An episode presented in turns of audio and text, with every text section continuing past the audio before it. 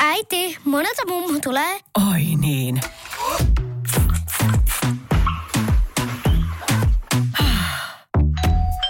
Helpolla puhdasta.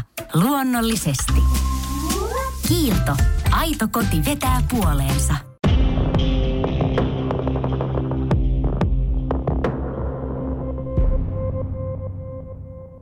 Tervetuloa kuuntelemaan selviytyjä tarinoita elämästä haastattelusarjaa. Minä olen Teemu Pastori Potapov ja tänään vieraanani on kovan kovan päihdekierteen läpikäynyt J.P. Pääskysaari. Tervetuloa.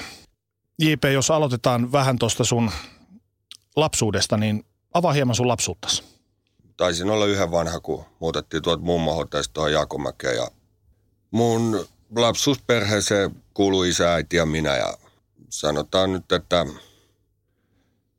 mulla oli ihan hyvä mutsi. Mä usein sanoin, että mä oon sylis ollut tarpeeksi, että ei, ei, ei, ei mitään niin kuin äitiltä pois, mutta tota, Fajalla oli sitten huomattavakin ongelmia tota, viina ja erinäisten aineiden kanssa siinä matkan varrella ja aggressiivisuuden kanssa ja tämmöistä, että hima, himassa sitten oli, oli välillä semmoista vähän pelottavaa ja mutsin kanssa tota, niin jouduttiin välillä olemaan sen takia, että, että tota, iso mies veti, veti viinaa ja suut, suuttu asioista tai jotain muuta tai ei mennyt niin kuin kaikki niin kuin hän halusi, niin sitten sit alkoi tapahtua.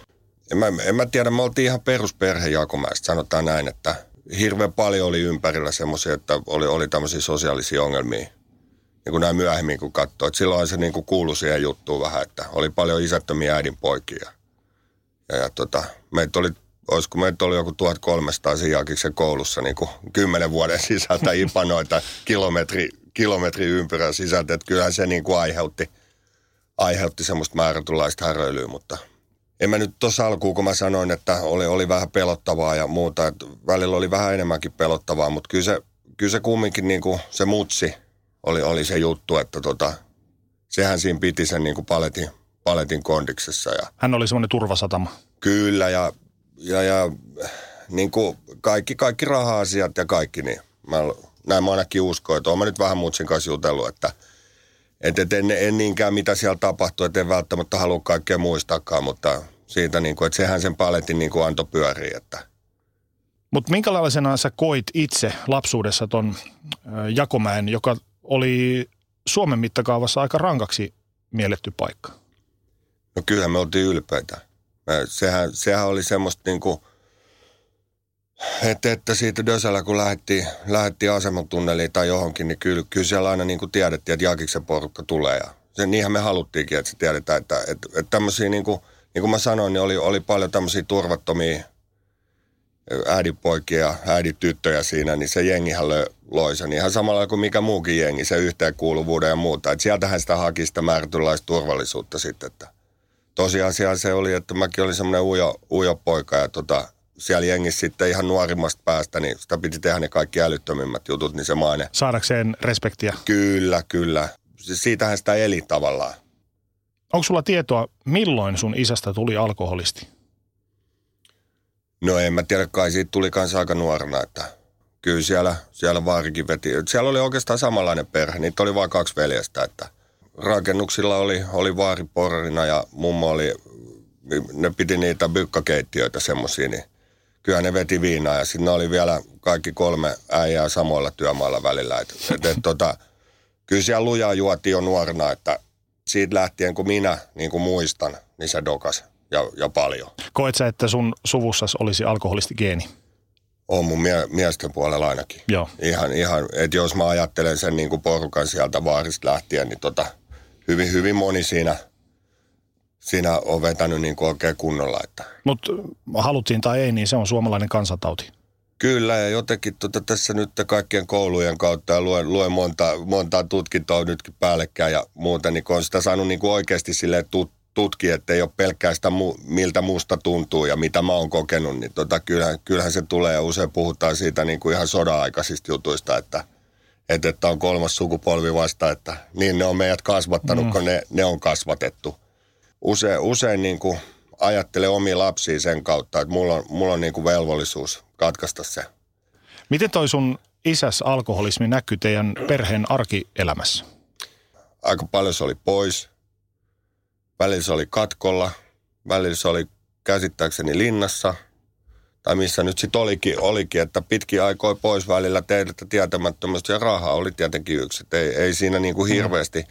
No äiti nyt niin kuin sanoin, että onne, onneksi piti huolta, että kyllä mulla jotain leluja oli. Että ei, ei se niin kuin ihan sillä tavalla. Ja, ja yleensä ruokaakin niin kuin – niin kuin siinä, mutta sitä ei ehkä kuvitellut just sen takia, kun se koko ympäristö oli sitä samaa. Samanlaista. Niin, niin. niin Se oli normi. Kyllä, kyllä. Ja tota niin, kauhean ylpeyden aihe oli, kun isi haettiin välillä. Poliisit haki, haki kun se laitto menee siellä pihalla tai ostarilla tai kaverit sanoivat, että Fajas otti tuolla pikku kyrmit, kanssa ja nyt on paikat rikki ja äijät veressä. Mä olin todella tyytyväinen ja, ja sitten siellä oli kumminkin ne vanhemmat äijät, niin niillä oli se oma jengissä, missä sitten pyöri pillereitä ja kamaa ja muuta. Ja se oli mulle semmoinen väylä, että et sitten, sitten kun alkoi alko se hurlum hei, niin mulla oli tavallaan suora, suora väylä sinne kovempiin jätkiin, sanotaan näin. Puhuit jo vähän, että Fajalas oli pikkasen temperamenttiongelmia, mm. niin, niin minkälainen hän oli juotuaan kautta juodessaan? No pelimies. Mä sanoin, että kyllähän se oli, oli naisten mies ja pelimies. Ja Seuramies. Tota, niin, kyllä, kyllä. Ja tota, niin kauan kaikki oli ihan hyvin, kun meni asiat niin kuin hän toivoi. Mutta sitten sit kun ne ei mennyt, niin sitten se oli nollasta sataa sekin juttu. Että. Millä tavalla hän muuttui, jos mainitsit siitä väkivaltaisuudesta, muuttuiko se persona ihan täysin? Muuttu, kyllä. Kyllä, mä, kyllä mä tykkäsin Fajasta, kun se oli pienessä, pienessä kekkulissa Pönössä. tai niin, niin, jossain pulkkamaissa. Että mukavahan se oli, että – miehiin, mutta sitten kun alkoi tulee enemmän ja siellä sitten joku, joku isi sanoi, että täällä ei, täällä ei niin pulkalla saa tässä, tässä laskea, niin se oli valmis se huuto ja uhkailu ja, tai siis se semmoinen niin käytös, että, että kun ei ollut mitään kykyjä niin kuin käyttäytyä sille asiallisesti tai selvittää asioitaan asiallisesti. Että. No joudutko tuommoisissa tilanteissa häpeämään Faijas vai oliko se sun mielestä, niin kuin sanoit, että se oli joissain tilanteissa ihan siistiäkin? No kyllä mä varmaan siellä pohjimmiltaan joskus häpesinkin, mutta, mutta olihan se, jos siinä, siinä tota niin, pihapiirin tai vähän taloyhtiöiden äijät meitä yritti kurmuttaa, kun rikottiin paikkoja, niin kyllä mä aina venasin, kun faija tulee ja sanoi, että nyt toi saarisää ja tuki, tukisti ja sitten mä olin jo kaverit valmiiksi pyytänyt pihalle, että kohta Katsomaan. Niin, niin, että olihan se semmoinen, semmoinen ylpeyden aihe, mutta tota, kyllähän mä vannoin monta kertaa sitten, kun siellä himassa, himassa oli, oli tapahtunut kaikenlaista, että et, et sitten kun pelotti ja muuta, että on vittu viinaa mä en juo ikinä, että tommonen musta ei tule koskaan. Ja tota, niin, jotain, jotain verivaloja pikkupoikana siellä, siellä sängyssä peloissa niin tein, mutta musta tuli just semmoinen samanlainen. Oliko, ja jos oli, kuinka paljon oli väkivaltaisuutta lapsia kautta äitiäs kohtaan? Kyllä mä selkeä on saanut muutaman kerran. Joo. Ja, ja semmoista henkistä, henkistä niin kuin – jotain tilanteita, että koululta soiteltiin, että nyt on kaikki lamput hajot, hajotettu tuolta pihalta, teidän pojat on. Ja niin kauan se intti, että myönnä, myönnä kun tota, niin, myönsi sitten joskus yöllä ja sitten tota, niin, seuraavan päivän, kun ne soitti, että se olikin toinen naap- naapurin poika, niin sitten sit se, sehän oli vielä hirveämpää, että mä oon mennyt vasikoimaan semmoisen, mitä mä en ole tehnyt. Tämä on, tää on se niinku maailma. Ja, Puu ja kuoren välissä koko ajan. Joo, joo ja sitten niitä äiti, äitiin kohdistuvasta, mä en tiedä, se ei hirveästi tykkää, jos mä siitä, mm. siitä puhun, mutta tottahan se on ja se on, se on niinku mun elämää ja tota, mitään yksityiskohtia ja semmoisia, mutta kyllä meillä äitiin kohtaa niinku käytettiin fyysistä ja varsinkin henkistä väkivaltaa äärettömän paljon. Kuinka paljon isäsi ja äitis riiteli isäs juomisesta? No paljon, mutta kiitos ehkä äidille, niin tota, mä, mä luulen, että sitä riitaa tapahtui paljon silloin, kun mä en ollut hmm. paikalla. Mutta tapahtui sitä silloinkin, että kyllä se, kyllä se niin kuin oli hallitsevassa asemassa, että kyllä, kyllä meillä niin kuin käytiin keskusteluita pontikkapannuja pulputtamisesta siinä, siinä, kun pitäisi ruokaa tehdä ja pannut pulputtaa hellalla. Et, et, ei ollut mikroaaltouuneja, että missä, missä ruokaa lämmitetään. Kyllä mä muistan nämä niin kuin nämä niin kuin hyvin, tai ne isot, isot kiljupöntöt tai jotkut, jotkut muut. Että kyllä sitä viinaa tehtiin siellä kotona. Että nythän näitä voi jo sanoa. sanoa. Jossain kohtaa, niin kuin mainitsit, niin Fajas alkoi käyttää väärin vahvoja särkylääkkeitä. Kuinka se muutti perheen ja ennen kaikkea isäs ja äitis liiton dynamiikkaa? en mä, en mä tiedä näkyykö se siellä niin kuin mitenkään eri lailla. Sitten pikkusen vanhempa se oli, tämähän oli hyvin tyypillistä, että siitä sitten muutettiin uuteen suhteeseen siihen naapuritaloon. Meillä taisi olla kaksi taloa väliä, kun sinne muutettiin yhteen yksi juhataja perheeseen – perheeseen, minkä poika oli mun hyvä kaveri. Mm. Että näin, näinhän siellä meni tämä juttu ja sekin oli ihan pieni, pieni pyöri. Kyllä, kyllä ja tota, niin, entinen alkoholisti oli saatu sieltä, sieltä veke, niin otettiin uusi tilalle niin kuin hoidettavaksi, sanotaan näin. Ja, ja, ja tota, lääkkeiden käyttö näkyy, näkyy Fajassa sillä tavalla, että sitten kun mä tulin siihen ikään, niin häneltä mä oon niin kuin ensimmäiset opiatit saanut. Kuulostaa karmelta, mutta – mä olin taas, että sitten me pöllittiin autoja ja pyörittiin Uudelmaalla vähän pitemmälläkin, haettiin jotain näitä, näitä kesoileja silloin ja muita peliautomaatteja ja aseita kämpistä ja semmoista myytiin sitten isoille pojille ja Fajahan oli siinä hyvä, Välimies. hy, hyvä linkki niin, niin, että sai menty kaiken, kaiken tuommoisen, mitä mä olisin millään pyssyllä, mä niistä siihen aikaan tajunnut niin kuin mitään, niin ne meni sitten ja vaihtokauppana saatiin sitten fyrkkaa ja viinaa ja pillereitä ja välillä vähän pilveä ja mitä sieltä kaikkea sitten tuli, miten, miten meni, että näinhän tämä niin kuin markkinatalous toimi siellä. Lähiön markkinatalous. niin, niin. Sä kerroit, että pakenitte mummos luo aina, kun isä alkoi mm. riehua. Kuinka usein tämmöisiä pakoreissoja tuli? Ja kuinka vanha olit silloin? No, ennen kuin Faija lähti himasta, niin mä nyt en muista, olenko mä 12. Sanotaan nyt, että mä olin 12. Siinä se lähti niihin aikoihin, niin sitä ennen, ennen, ennen kyllä niitä oli. Välillä, välillä mentiin sitten mutsisystärillekin, mutta kyllä siinä mummolle ja varsinkin minu, minä. Siinä sitten siinä erovaiheessa, kun se meni ihan hurjakseen, hurjakseen juttu. Että kyllähän se oli löytänyt se uuden mamman, mutta mutsin syyhän nämä oli kaikki hänen mielestään tietenkin. Niin siinä sitten käytiin välillä niin kuin mummo tuosta Hermanista Jakiksessa koulussakin niin ihan vartioituna, että – että siinä oli semmoista uhkaa, uhkaa näin Fajan, Fajan puolelta, että äh, en mä ainakaan muista, että se olisi uhkaillut tekevänsä minulle jotain, mutta ilmeisesti oli, oli tota uhkailu ottavansa minun, minut mukaan tai mm. jotain, jotain tämmöistä, niin mua oli tota, niin, saatettiin bussiin ja oltiin bussissa ja rehtori oli vastassa pysäkillä ja viranomainen, en, en ihan tarkkaan muista, mutta – Ihmettelitkö itse, että mikä tässä on jutun juoni vai tiesitkö? No kyllähän mä sen tiesin, Joo. mikä siinä on juotu juuri. Että ne on tavallaan munkin, munkin muistikuvissa aika semmoista sekavaa aikaa. Mä oon sitä käynyt, käynyt siellä, siellä pitkissä hoidoissa terapioissa läpi ja muuta, mutta kyllä tämä ihmismieli, että vaikka mä kuinka niin kuin haluaisin muistaa, että mikä se fiilis oli tai mikä. Että mähän, mähän nyt järjellä taju, että pelotti ja hävetti ja, mutta toisaalta siellä oli semmoinen määrätulainen ylpeys. Mm. Mutta olihan se niin kuin koulun piha, että, että JP tulee tuolta, että siellä on vähän tilanne päällä, että tota, välillä, Ihan välillä käy poli, poli, niin, niin, että poliisit käy välillä kyselemässä, että onko Faja ottanut yhteyttä. Ja ton ikäisille toi on kova juttu tietyllä tavalla. On, on. Että siihen niin kuin jotenkin kasvaa siihen sellaiseen, niin kuin sanoin, niin pikkuhiljaa mä kasvoin niihin samoihin saappaisiin ja menin välillä vähän ohikin. Että. Minkälaisiin uomiin teidän arki ja elämä meni vanhempien erottua? mutsi teki kahta duunia. Normit töissä ja sitten se meni tota, niin, usein illalla vilmiin tarjoilijakset. Tai Bruni Oli paljon pois kotoa? Oli joo, mummo, mummon kanssa mä olin paljon. Että, että se kävi, joskus oli sitten, kun mä olin vähän vanhempi, niin se kävi himassa. Ja, no sitten tuli tietenkin tämä uusi, uusi faijapuoli siihen, mutta sekin oli portsari niin, siinä Vilmiinissä vanhalla. Että, että tietenkin se vähän rajoitti sitä, että paljon mä olin yksi. Että... Mutsis paino kahta duunia. Kuinka toi äitis ja isäs ero vaikutti sun ja äitisväleihin? Kyllä musta tuli semmoinen iso poika vähän liian nopeasti. Et mä aloin häkkikellarista kantaa kamaa himaa, niin kuin telkkari tai radio ja pölli kaljaa ja semmoista ja tuo, safkaa ja tuoda välillä, että, että niin kuin himassa.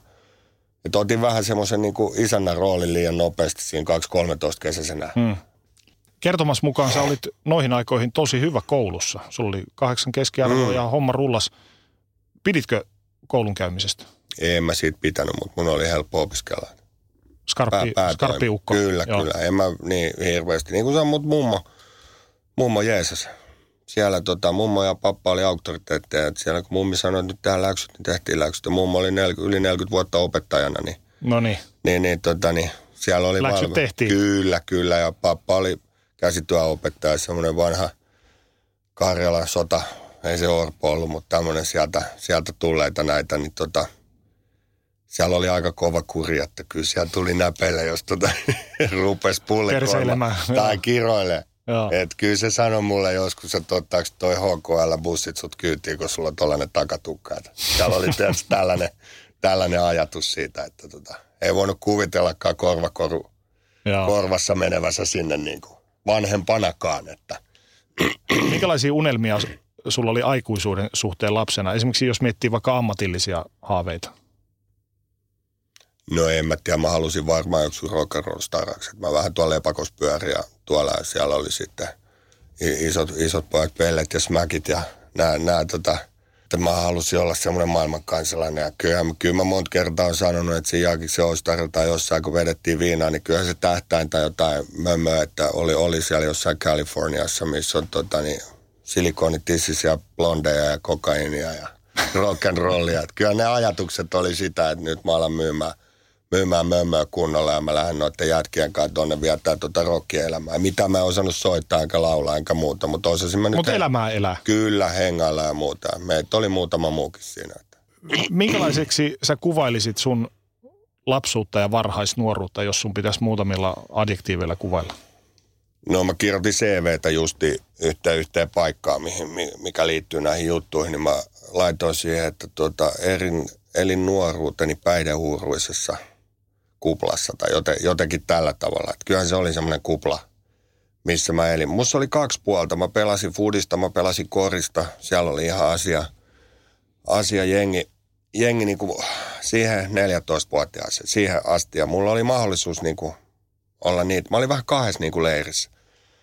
Ja, ja tota, mä pärjäsin siellä fudiksessa ihan hyvin. Meillä oli hyvä jengi ja tota, koriksessakin ja kaikessa. Mutta se vei sitten se se juttu, että varmaan mun nuoruus oli sitä, että tota, mä menin niin kuin luja. Lujaa mä menin ja semmoista niin kuin holtitonta sekoilua ja niin kuin hyppimistä asioista toihin tai suhteista toisiin tai sitä kaikkea varjosti se niin kuin eka viina ja pilvi ja pillerit ja... Päihteet. Niin, pulverit.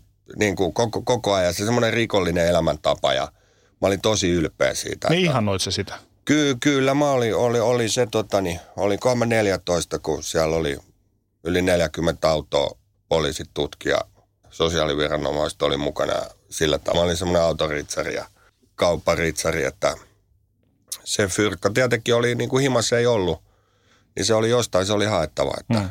ja, ja, se oli sitten tällaista. Et eihän se kohdistunut niin kuin sillä tavalla fyysisesti ihmisiin siitä vasta kuin myöhemmin.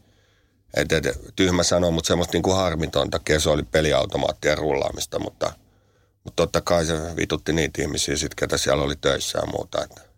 Oletko koskaan kokenut sitä, että jos ei päihteet, douppi, viina, mikä tahansa olisi tullut koskaan kuvioihin, niin susta olisi, sussa olisi ollut aineksia isompaan?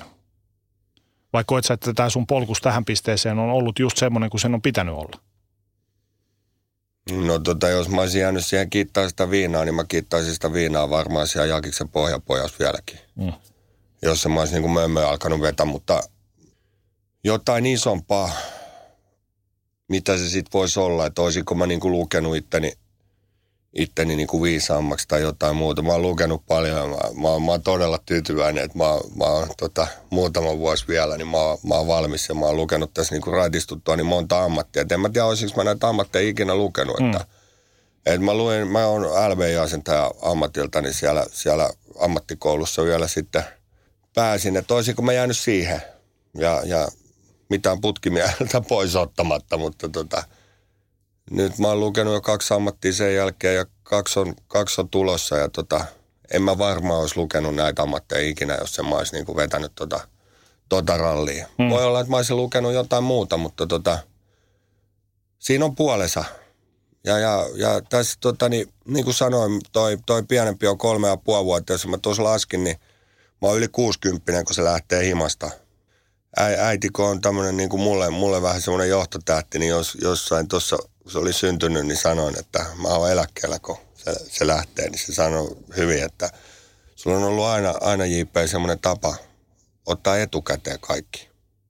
Ja sä otit sen etukäteen, mitä muut neljä, vitosena, viisikypäisenä, kun niitä lapset lähtee, niin niillä on se vapaa-aika. Sitten alkaa se ralli. Kyllä, mm. niin mä vedin sen rallin niin kuin siihen alkuun. Että, et, et, ja on tosi onnellinen, että ei siellä ole mitään YH-äitiä tai sijoitettu tyttöä tai poikaa jossain siellä niin kuin menneisyydessä. Et siitä Siltä olet välttynyt. onneksi, ja mä, mä tota, on, onneksi tota, niin, määrätyt aineet vei multa sen, niin kuin, mä en halunnutkaan olla naisten kanssa missään tekemisissä, että, että mä tota, niin, vedin vaan ihan niin kuin itteni takia. Jos mietitään sun teini-ikää, varhaisnuoruutta, miten ikinä sen halukaan sanoa, niin minkälainen kaveripiiri sulla oli? Minkälaisista tyypeistä se koostuu? No teini-ikä pääasiassa niistä Jakiksen, Jakiksen kavereista ja sitten muutin vähäksi aikaa siihen Vaaralan puolelle ja sitten viimeiseksi vuodeksi sinne Hakunilaan. Sitten me muutettiinkin aika nopeasti tuonne Pähkinän rinteeseen ja sitten mä aloin pyöriä siellä paljon siellä Martsaria Myrmää, Myrmää Pähkinän rinteen porukoissa, mutta siihen astihan se oli ollut pääasiassa niin kuin viinaa, pillereitä, pilveä, pentuna jotain liuottimia ja sitä sellaista, mistä olisi voinut sitten vielä lähteä tekemään jotain muuta. Mm. Ja sitten mä menin, menin sinne pähkikseen ja muutettiin ja meillä oli semmoinen isompi porukka, noin jenkkiautoja ja pyörittiin paljon stadissa ja siinä se alkoi sitten se niinku, sellainen niinku enemmän väkivallan käyttö ja kovemmat rikokset ja tuomiot ja, ja, ja pulverit, eka piirin vetäminen ja, ja, ja sitten pollen vetäminen myöhemmin, mutta siinä niinku, se muutos tapahtuu ehkä, ehkä niin siinä, missä muuttui myös kovempiin aineisiin 17. Kes- Oliko se tavallaan, aina kun vaihtuu asuinpaikka, niin kamat koveni?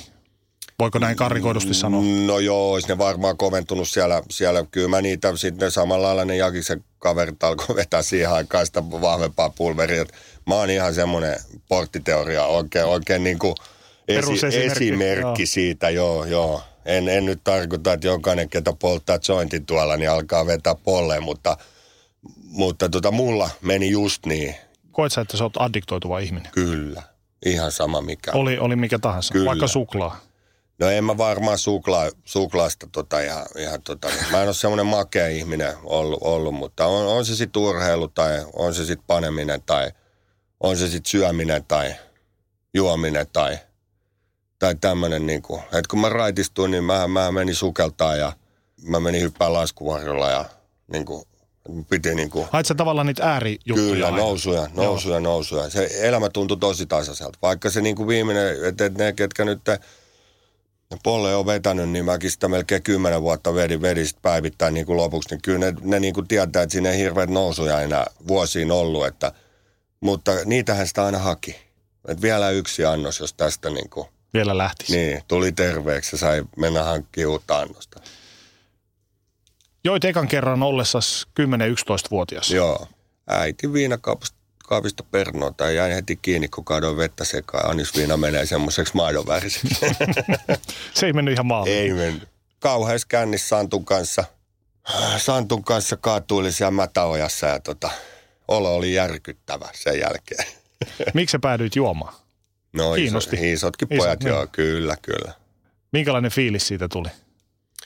No me oltiin veistokertsissä, mä löin, Maikkaa taltalla, kun se ihmetteli, mitä me sekoillaan ja lähin karkuun. Että fiilis oli nousu ja nopea lasku ja oksentamista mätäojalla.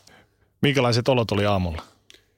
No ne oli varmaan yöllä ne olot, olot nukuttu, me päivällä liitsattiin koulusta muistaakseni ja päivällä, päivällä juotiin, että se kankkunen oli jo illalla. Että aamulla ylpeänä kouluun Ei tietenkin, kun kaduttanut. siellä koulun vieren mätäojassa kaatuutu, niin kaikkihan katsoi, että noin veti viinaa. Että kyllä, kyllä ylpeyden aihe. Kuinka useasti alkoi tulla viinakuvioihin? No kyllä sitä juotiin, kun sitä jostain saatiin. Ikä oli tietenkin sen verran, että vielä ei isommat pojat hakenutkaan sitä viinaa, viinaa oikein, mutta sitä ma- niin kuin maisteltiin. Häkkikellareista varastettiin, siellä oli jonkun kotiviinejä ja, ja sitten himasta, jos muutaman kalja, eihän silloin paljon tarvinnutkaan sitä, sitä alkoholia, että tuli känniin. Ja sitten varmaan siinä 3-14-vuotiaana sitten se meni semmoiseksi viikonloppu, viikonloppujuomiseksi ja taisi olla 13-vuotis synttärit, kun pilveä, pilveä poltiin eka kerran. Että isot pojat tarvisivat sitten niinku synttäri kunniaksi. Mm. Tiesikö äiti, että joit No kyllähän mä jäin sitten jo kiinni siinä. ekas vaiheessa? No joo, silloin tietenkin, mutta kyllä mä luulen, että siinä, oltiinko mä sitten 15, kun mä muutin sinne Vaaralla. Mikalle 4-15, kun siinä, siinä, niin kyllähän se sitten, sitten näki jo. Sitten kun se oli sellaista se juominen viikonloppuisin, että niin kuin aamut oksennettiin ja yöllä sotkettiin se koko keittiö, sitten sammuttiin sinne jonnekin. Et sitä, mm. sitä tämmöistä perusjunnu, tai mä en tiedä, onko se nyt perusjunnu vetämistä, mutta siihen aikaan siinä porukassa, että... Miten hän reagoi? No, olet kuin isäs, lopeta. Mutta silloin oli jo semmoinen niin kuin, niin kuin fuck it, mm. Tiedätkö, niin kuin, vittu mä vapaa. Ja siinä vaiheessa oli se niin kuin California – se, Siinsi se, siellä. Kyllä, kyllä. Että sitten joskus, kun silloin pääsi vielä Siljanelle tai Viikingille pummille sieltä ala, ala, alaovista jostain, niin se oli vähän niin kuin sitä nyt lähettää ja serialille ostaa jotain, jotain kalikoita, edes tiedetty mitä, mitä ne on vedettiin vaan ja ihan sekaisin, että isot pojat sielläkin sitten asu jo, asu jo Tenstasta Hudingessa jossain, niin niitä sitten näki, mä tiesin, niitä vanhempia oli muuttanut, niin niihin sitten saatiin yhteyttä ja sieltä sitten vähän amfetamiinikin joskus ja ei mua sitten oikeastaan enää kiinnostanut se mutsi niin kuin jutut silloin. Fyrkka. Fyrkka. Niin, niin. Ja, ja pelokas pikkupoika, että kyllähän, kyllähän sitten kun taas kusessa oltiin ja putkassa tai, tai vangittuna tai jossain muualla, niin alkoi apu kelpaamaan ja äiti tuli ikävä. Että, että niin, niinhän siinä niin kävi, että tämmöiselle hurjalle. Taas vähän sama, että nopeat nousut ja nopeat laskut. Kyllä, kyllä. Ja. Kuudennella luokalla tosiaan sun homma lähti vähän enemmän sitten laukalle, että silloin jo juotiin oikein sammumispisteeseen. Mm. Tuli liuottimet ja kaikki muut kuvioihin. Kalja ja viina ei enää riittänyt. Miksi? No, en mä tiedä miksi. Mä, no mä varmaan siinä, siinä tota, niin kuin sanoin, mä olin se, se oli taas 17-vuotias. Mä olin silloin, kun mä vedin ne ekat vauhdit, mutta, mutta siinä, siinä niin kuin yläasteikäisenä, niin se oli paljon semmoista sammumispisteeseen koko ajan juomista. Siellä pyörittiin siellä Hakunilassa ja sitten siellä Martsarissa ja muuta, mutta se oli, se oli varmaan, silloinhan se nuorena oli kotibileitä ja kaikki. Mä eihän kukaan halunnut meitä mihinkään bileisiin. Mä panin kaikki paskaksi ja ajotin ja pölli ja tiedätkö, mun, mun, mun, tyyli oli semmoinen, että ihan sama oliko se poliisiauto vai oli, oliko se naapuriauto vai oliko se jonkun tutun kimmakaverin kämppä, niin mä hajotin sen tai pöllin sieltä kaikkia. Siis semmoista, niin en kukaan halua semmoista. Siitä mentiin väkisin niin. Hmm ja niitä ongelmia, ongelmia niin kuin tuli. Ja sitten, sitten silloin kauheassa kännissä yhden, yhden friendit kotibileissä siinä niin isot pojat sanoivat, että nyt on JP-synttärit, että käydään tuossa pihalla. Ja roskis kannen päältä vedin ne ekat pirinokat ja tota, taivassa oli auki. Kävelin stadin jakista. Ja aamulla hakkaamaan se jätkä ikkunaa, vittu lisää. Lisää. Käveli takaisin. Kadut sä noita nuoruuden konnuksia, että oot hajottanut, tapellut, pöllinyt? No mä tuottanut pahaa mieltä hirveän monen. Mm.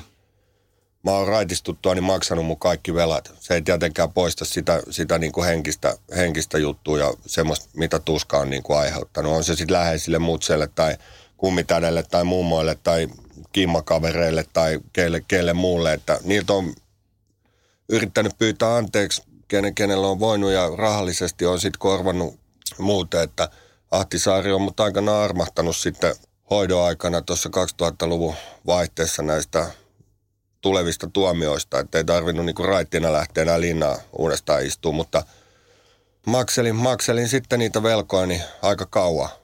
Ja, ja tota, soittelin ihmisille, soittelin vakuutusyhtiöille, soittelin mistä niitä olikin niitä piikkejä ja kerroin, että olen tehnyt tämmöisen elämäntapamuutoksen ja yritän saada elämäni järjestykseen. Jos, jos nämä kaikki korot ja nämä, niin en mä pysty näitä ikinä maksaa.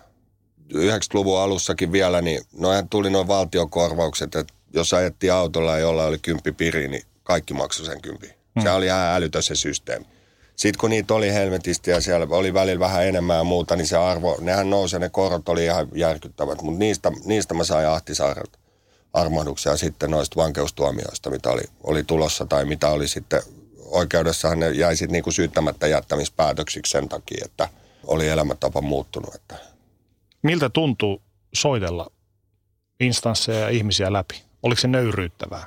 No eihän se kiva ollut sanotaan näin, että mieluummin mä olisin vaan, vaan jättänyt ne maksamatta, mutta tota, mä koin, että se siihen, siihen, mä olin jo raitistunut. Mm. Ja sitten mä puhun toipumisesta. Ja se kuuluu siihen mun toipumiseen, tähän, mitä mä äsken sanoin, aikuiseksi kasvamiseen ja niin. Että mä otan, mä otan niin kuin vastuun tekemisistä. Ja, ja tota niin, että mä voi loputtomasti mennä sen taakse, että mä vedin kamaa ja sitten mä tein näin. Okei, niinhän siinä tapahtuu. Mutta e, se on hyvä esimerkki siinä, että tota, jos, jos mä olisin vaan niin persepenkis hampaat tirves raittina, niin tota, mä, mä tekisin edelleen asioita väärin mun ihmisiä kohtaan. Teen vieläkin, en mä sitä, en mä mikään pyhimys se ole. Että, et, et, välillä niin harvinaisenkin veemäinen ihminen, varsinkin lähe, läheisille. Mutta, mutta jotenkin siihen, siihen niin kuuluu sellainen, että mä otan vastuun tekemisistä, mä soitan niille ja kyllähän se sen jälkeen oli vapauttava fiilis. Tai se, kun se ensimmäinen visakortti tuli sieltä pankista. Mä täysin, että tänne ei pitänyt olla mahdollista. Vaikkei se, sehän on vaan niin kuin materiaa. Mm. Että et se viisakortti lähtee, kun mä vedän ensimmäiset töötit tai bisseet. Se, se pitää aina niin kuin muistaa, että siellä takana on se juttu. Mutta kyllä, kyllä se moni muukin asia siinä, siinä niin kuin toipumisen eri vaiheissa tässä vuosien varrella. Mun, mun on niin kuin täytynyt tehdä, että mä niin kuin kehityn ihmisenä. Että mä oon siinä niin kuin liipasimella koko ajan, että sanotaan kengännauhat menee umpisolmuun, niin mä menen kaljalle. Et kun se, se alkuhan oli semmoista. Mä asun tuossa Kriimin veli, veljeskodissa tuossa Sippitorin kulmalla ja näin siihen torille, kun kaverit chattasi siinä ja muuta. Niin kyllä se oli, kun äiti ei antanut, antanut tota, niin ostanut Oakleyn rillejä, niin mä sanoin, että vittu mä lähden dokaan. Mm-hmm. Ja sit se osti mm. Tätä, niin kuin se alku oli edelleen mä käyttänyt, mä käytin sitä hyväksi. Sehän on maksanut, mutta niin kuin, oho, en, en tiedä kuinka monesta siis semmoista rahaa mä pystyn maksamaan sillä ikinä, mitä se on antanut mulle fyrkkaa niin kuin, siihen, siihen, että mä henkisesti niin kuin, niin nämä kaikki, niin kyllähän ne paino. Tai ne ensimmäiset mm. joulut siellä mummin ja kummitädin ja äitin kanssa siellä kummitädillä. Niin vittu se oli ihan hirveetä. Mä katsoin, että tuolta mä oon vienyt niin kuin kultakorut ja tuolta mä oon vienyt rahat ja tuolta mä oon vienyt ne. Ja tiedätkö, se, se pyöri päässä se hulluus. Niin kuin. Ja sitten mä siellä vedän kinkkua, kaikki on iloisia, että Juha-Pekka on palannut niin kuin takaisin elämään. Ja sitten pyydellä anteeksi, niin jokainen hänen sanoi, että pysy selvinpäin, niin hmm. se on siinä. Mutta eihän se, se en mä, en, mä en niin kuin tuntenut sitä. En, ennen kuin vuosien varrella sitten mä tein niitä asioita niiden kanssa ja jeesasin niitä ja muuta. Tavallaan teen sillä tavalla. Se kuuluu siihen kokonaisprosessiin. Kyllä, ja ihan samalla mä koen, että se kuuluu yhteiskunnan. En mä niitä puhelinkioskeja ikinä pystyisi korvaamaan. Jos mä alkaisin niitä, en mä edes muista mitäänkaan. Mutsi sanoi joskus, että kun sä kävelit, niin sun perässä semmoinen rikkoutuneiden tavaroiden ja paikkojen vana tuli. Että kun mä rikoin bussipysäkit, ikkunat, puhelinkiskat, kaikki lamputolpat mä revin. Siis semmoinen niin kuin, sitä pahaa oloa vaan. Ja, niin, niin siitä mä teen sitten määrätynlaisia vapaaehtoistöitä tai, tai jotain muuta. Jensaanko tuolta – tuolta huumepoliisista tutut soittaa ja sanoo, että mulla on kaapissa tämmöinen jätkä, että se sanoo, että se tuntee, jos haluaisi vähän jeesiä, että onko, voiko antaa numero. Kerroit äsken, että vedit roskiksen päältä ekat nokat. Muistatko, minkälaisia fiiliksiä siitä tuli? Kyllä, mä muistan ihan hyvin. Et se, se viisi, viisi, sanotaanko sitä 5-7 minuuttia, niin kun se toimii niin kuin kunnolla, niin ensiksi odotettiin ja sitten se rupesi toimia ja ajatushan oli tietenkin, että miksi minä en ole ennen tätä saanut. Kerrasta koukutuit? Kyllä, ihan, ihan suoraan. Alkoholin vaikutus hävisi ja mä olin, mä olin se juurinen pilvenpolttaja pilleristi, mikä öykkäsi ja möykkäsi ja örisi ja muuta. Ja kun mä puhuin, että mä oon ujo, ujo poika. Mä käytin vähän alkoholia, niin musta tuli supliikki mies niin kuin Fajasta ja mä Mimmien kanssa pääsin juttelemaan ja tuli kimmakavereita. No tämä on niin kuin summa summarum, että ota vähän viinaa, sulle tulee tyttöystäviä. Mikä 13-vuotiaan, 14-vuotiaan poja, miksi mä ottaisi sitä lisää? Mm. Vähän niin kuin tämmöiseksi lääkkeeksi. Mä on vielä parempi. Ujouteen, niin. kyllä. Ihan samalla lailla musta tuli uudestaan supliikkimies. Vauhtia niin kuin ne, ketkä on vetänyt tietää, niin siinähän alkaa, alkaa juttu lentää ja tulee aika moniosaajaksi nopeasti niin kuin e- erilaisissa jutuissa. Ja, ja siinä sitten se juttu, juttu riittää ja tota, kyllä se tota, aikansa, aikansa toimi se, kunnes oltiin senkin kanssa siinä, että tuo jossain Happy Daysissa istuu hompat satana toisissa kiinni puri, puri hajalle ja joku kimma jutteli jotain ja ajattelin, että mikä helvetti sekopää toi on. Niin kuin, että ei pystynyt enää kenellekään juttelemaan mitään. Kuinka paljon tuossa sun rötöstelyssä oli mukana ryhmäpainetta ja kuinka paljon se oli tavallaan tuli IPstä itsestään sisäsyntyisesti, sitä kipua, mistä puhuit? No varmaan paljon ryhmäpainettakin ja sitä kipua, että tota, paha oloa, että sitähän se oli ja osa, osa niistä rikoksista tietenkin liittyi siihen, että mä pystyn käyttämään päihteitä. Varsinkin sitten, kun pulverit koveni, sanotaan näin. Sittenhän se muuttui. Sitten sit sieltä unohtui se kipoilu, että sitä kipoiluhan niillä aineilla loivennettiin, mutta alkuun paljon. Kun aletettiin hajot, hajottaa jotain paikkoja siellä kännipäissä, niin siinä kun olisi sanonut, että minä en rikon, niin ei, ei semmoista voinut sanoa. se, oli, se olisi kasvot mennyt. Mutta sä pidit kuitenkin rötöstelystä. Kyllä, mä tykkäsin jännityksestä. Kyllä, varsinkin varastamisesta ja semmoista yöllä tuo bensa-asemilla tuolla. Ja siinä vaiheessa, kun vilkut, vilkkuja vedettiin jollain karinalla 600 tuolla, tiedätkö, karkuun, niin se oli, siis se euforiattu, se sellainen... Niin Endorfiini, mikä kyllä, se tulee. Kyllä, kyllä. Ei se sitten ollut kiva siellä Malmiputkassa, mutta... Mikä sun suhde oli poliiseihin tuohon aikaan? No, no kyllä siellä tuli turpaa välillä, että, että tota niin, Mutta olit niin sanotusti poliisin vanha tuttu, niin kuin kyllä, lehdissä lukee. kyllä, Joo. oli, oli. Kyllä ne mut tunnisti. Joko on takia, mutta, mutta tietenkin muutenkin. Ja Jaha, sitten Pääskysaari taas. Aaltonen mä olin silloin. Mutta, Aaltonen. joo, joo. mutta tota, joo, ja sitten Faija tietenkin oli siinä tuttu jo siinä pyörinyt, niin kyllä se niinku, se kuuli sitä pojasta polvi paranee juttua ja semmoista, että teistä ei tule mitään muuta kuin tänne samanlaista paskahousuja niin kuin. Ne meitä. Mutta kyllä me kiusattiin niitä, että se oli semmoista piirileikkiä. Yhdeksännellä luokalla sut potkittiin, niin kuin sä sanoit, että viimeinen yläaste meni vähän, Mm. meni vähän miten meni. Jakiksen koulusta pois ja sut sijoitettiin sitten Hakunilaan Mm. yläasteelle. Olit entinen ihan ok, hyvä oppilas, niin minkälainen oppilas olit tuossa kohtaa? No se oli vähän vaikea tilanne siinä mielessä, ja Hakunen ja oli tosi iso jengitappelu koko ajan. Mm. Mm. Ja mä olin täällä ihan kärkimiehenä sitten täällä Jakomäen puolella ollut, ja yhtäkkiä mä olin siellä koulussa. Ja tota, niin se ei ollutkaan kiva tilanne sitten. Siinä joutui ne kannukset hakea, hakea sitten siellä, että Uudestaan. Niin, niin, että isot pojat, katsot, tuli Hakunilasta koululle ja väli sai lättyä ja, ja, ja sitten sit siellä oli yksi semmoinen pieni pyssyepisodikin, kun piti niin kuin itsensä puolustaa ja muuta ja siitä, siitähän ne kannukset sitten tuli. Että. Ja sitten, sitten taas oli, oli, oli kova jätkä. Oliko sulla noihin aikoihin ketään aikuista, joka olisi pistänyt sulle rajoja tai ollut sulle esikuvan? No äiti yritti. Oli mulla faijapuolikin siihen aikaan, mutta ei, ei, ei, ei se oikein mitään rajoja mulle. mulle. Ei se, se ei osallistunut niin kuin siihen mun kasvattamiseen. Muuten kuin muut sille sanoi tietenkin, että ongelmia tulee. Että. Peruskoulun jälkeen sä menit sitten ammattikouluun, niin kuin sanot, niin Mm. Tutkintoa hakemaan Tiksiin, Tikkurilaan. Miten se vaikutti suhun? Äkkihän sieltä ammattikoulusta löytyi ne sama oloset, oloset kaverit. Että kyllä siellä vedettiin ihan, poltettiin pilveä ihan, ihan sanotaanko päivittäin. Sitten kun fyrkkaa oli, niin pormestaris vedettiin viinaa, että aika paljonhan mä sieltä olin pois sieltä ammattikoulusta. Mutta kyllä mä sen läpi pääsin, että tota, sain sen viimeisen puoli vuotta olla, olla työharjoittelussa niin kuin vähän tälleen spesiaalina, kun ei koulu kiinnostanut, että Noihin aikoihin sulle tuli tosiaan pirikuvioihin Mm. ja se otti aika isonkin roolin. mm. Kuinka ison roolin? No ensiksi sitä maisteltiin viikonloppuisin ja kyllä mä sit sitä aika nopeasti maistelin vähän viikollakin. Ja siihen aikaan, nyt puhutaan 80-luvun loppupuolesta, niin oli, oli kova rakennusbuumi ja tota, tota niin, mikä se mukavampaa, kun tehdään yötä päivää töitä ja Hommat kova urakkaa painaa, kyllä. Se oli kova touhu. Kontulan terveysasemaa tehtiin siitä yhden holistin kanssa. Kyllä mä olin paljon töissä, sanotaan näin.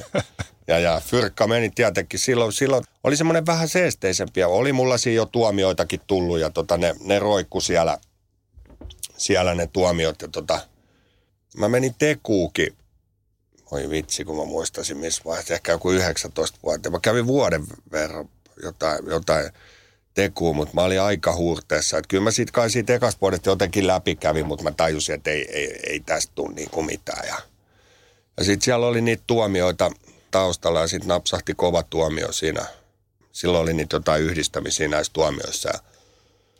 Sitten mulle tuolla Tiksis tuomari sanoi, siihen aikaan ei ollut näitä yhdyskuntapalveluita tai muita. Se sanoi, että kun sulla on lykkäys intistä, että mitä jos sä lähdet kahden, kolmen viikon päästä. Jotenkin se meni silleen inttiin santikseen, niin hoidetaan tämä tuomio sillä tavalla, että kasvaa niin kuin mieheksi. No miten siellä Intissä sitten meni? No ei, mä lähdin inttiin ja, ja, ja tota, kyllä sieltäkin löytyi ne muutama puuronaama sitten heti. Että tota, kyllähän siellä dokattiin ja vedettiin ja mä kävin vähän ylimääräistäkin sitten, kun jäi, jäi vähän omille lomille aina. Mutta kyllä mä kävin se, kävin sen läpi, musta tuli granatiheitin mies. Ja tota, ikinä ei ole tarvinnut kyllä mennä kertaamaan. Et kyllä siellä kävi kai kolme kertaa poliisit kuulustelemassa. Kato silloin, ne ei voinut, kun mä olin Intissä, niin hakea mua mistään. Niitä piti tulla sinne kuulustelemaan. Että jotain näitä kaupparyöstöjä ja tämmöistä ihan perusmeininkiä. Että joo, kävi läpi ja mut se hoiti mut duuniin tuohon kaivopialle. Mä menin tuonne vanhan tekniikkaan ja tuonne huoltoon hommiin. Ja joku, joku tuomio sieltä putosi siinä, siinä heti ja mulla oli vanha aalainen äijä pomona ja sille kerroin sitten, että näitä vähän putoilee näitä nuoruuden hurlumheita tai muista monta kuusi kuukautta, kun se oli siinä napsahti jostain kauppa. En, en mä edes muista, mistä ne oli, niin, niin, niin tota, se sanoi, ei mitään, että hän hoitaa. Siviilitöissä kävi sieltä.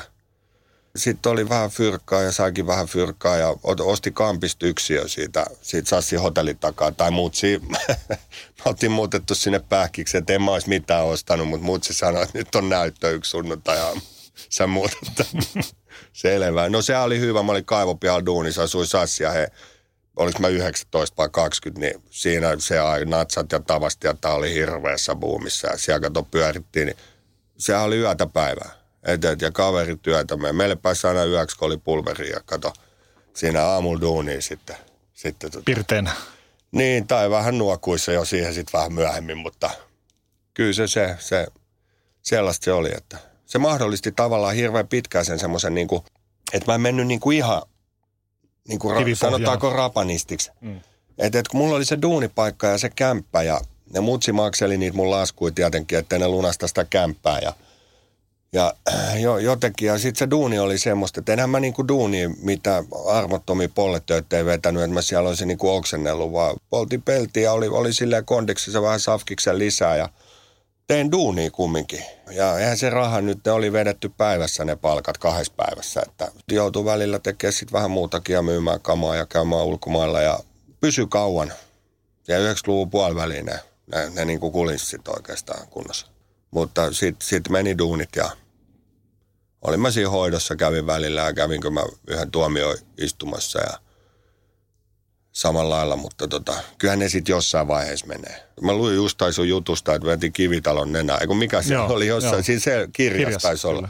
Niin mä oon joskus sanonut, että kyllä mäkin vedin tuosta kampista kä- kä- kämpän tuohon vasempaan taipeeseen, että, että hyvin meni mäntä pohja. Että.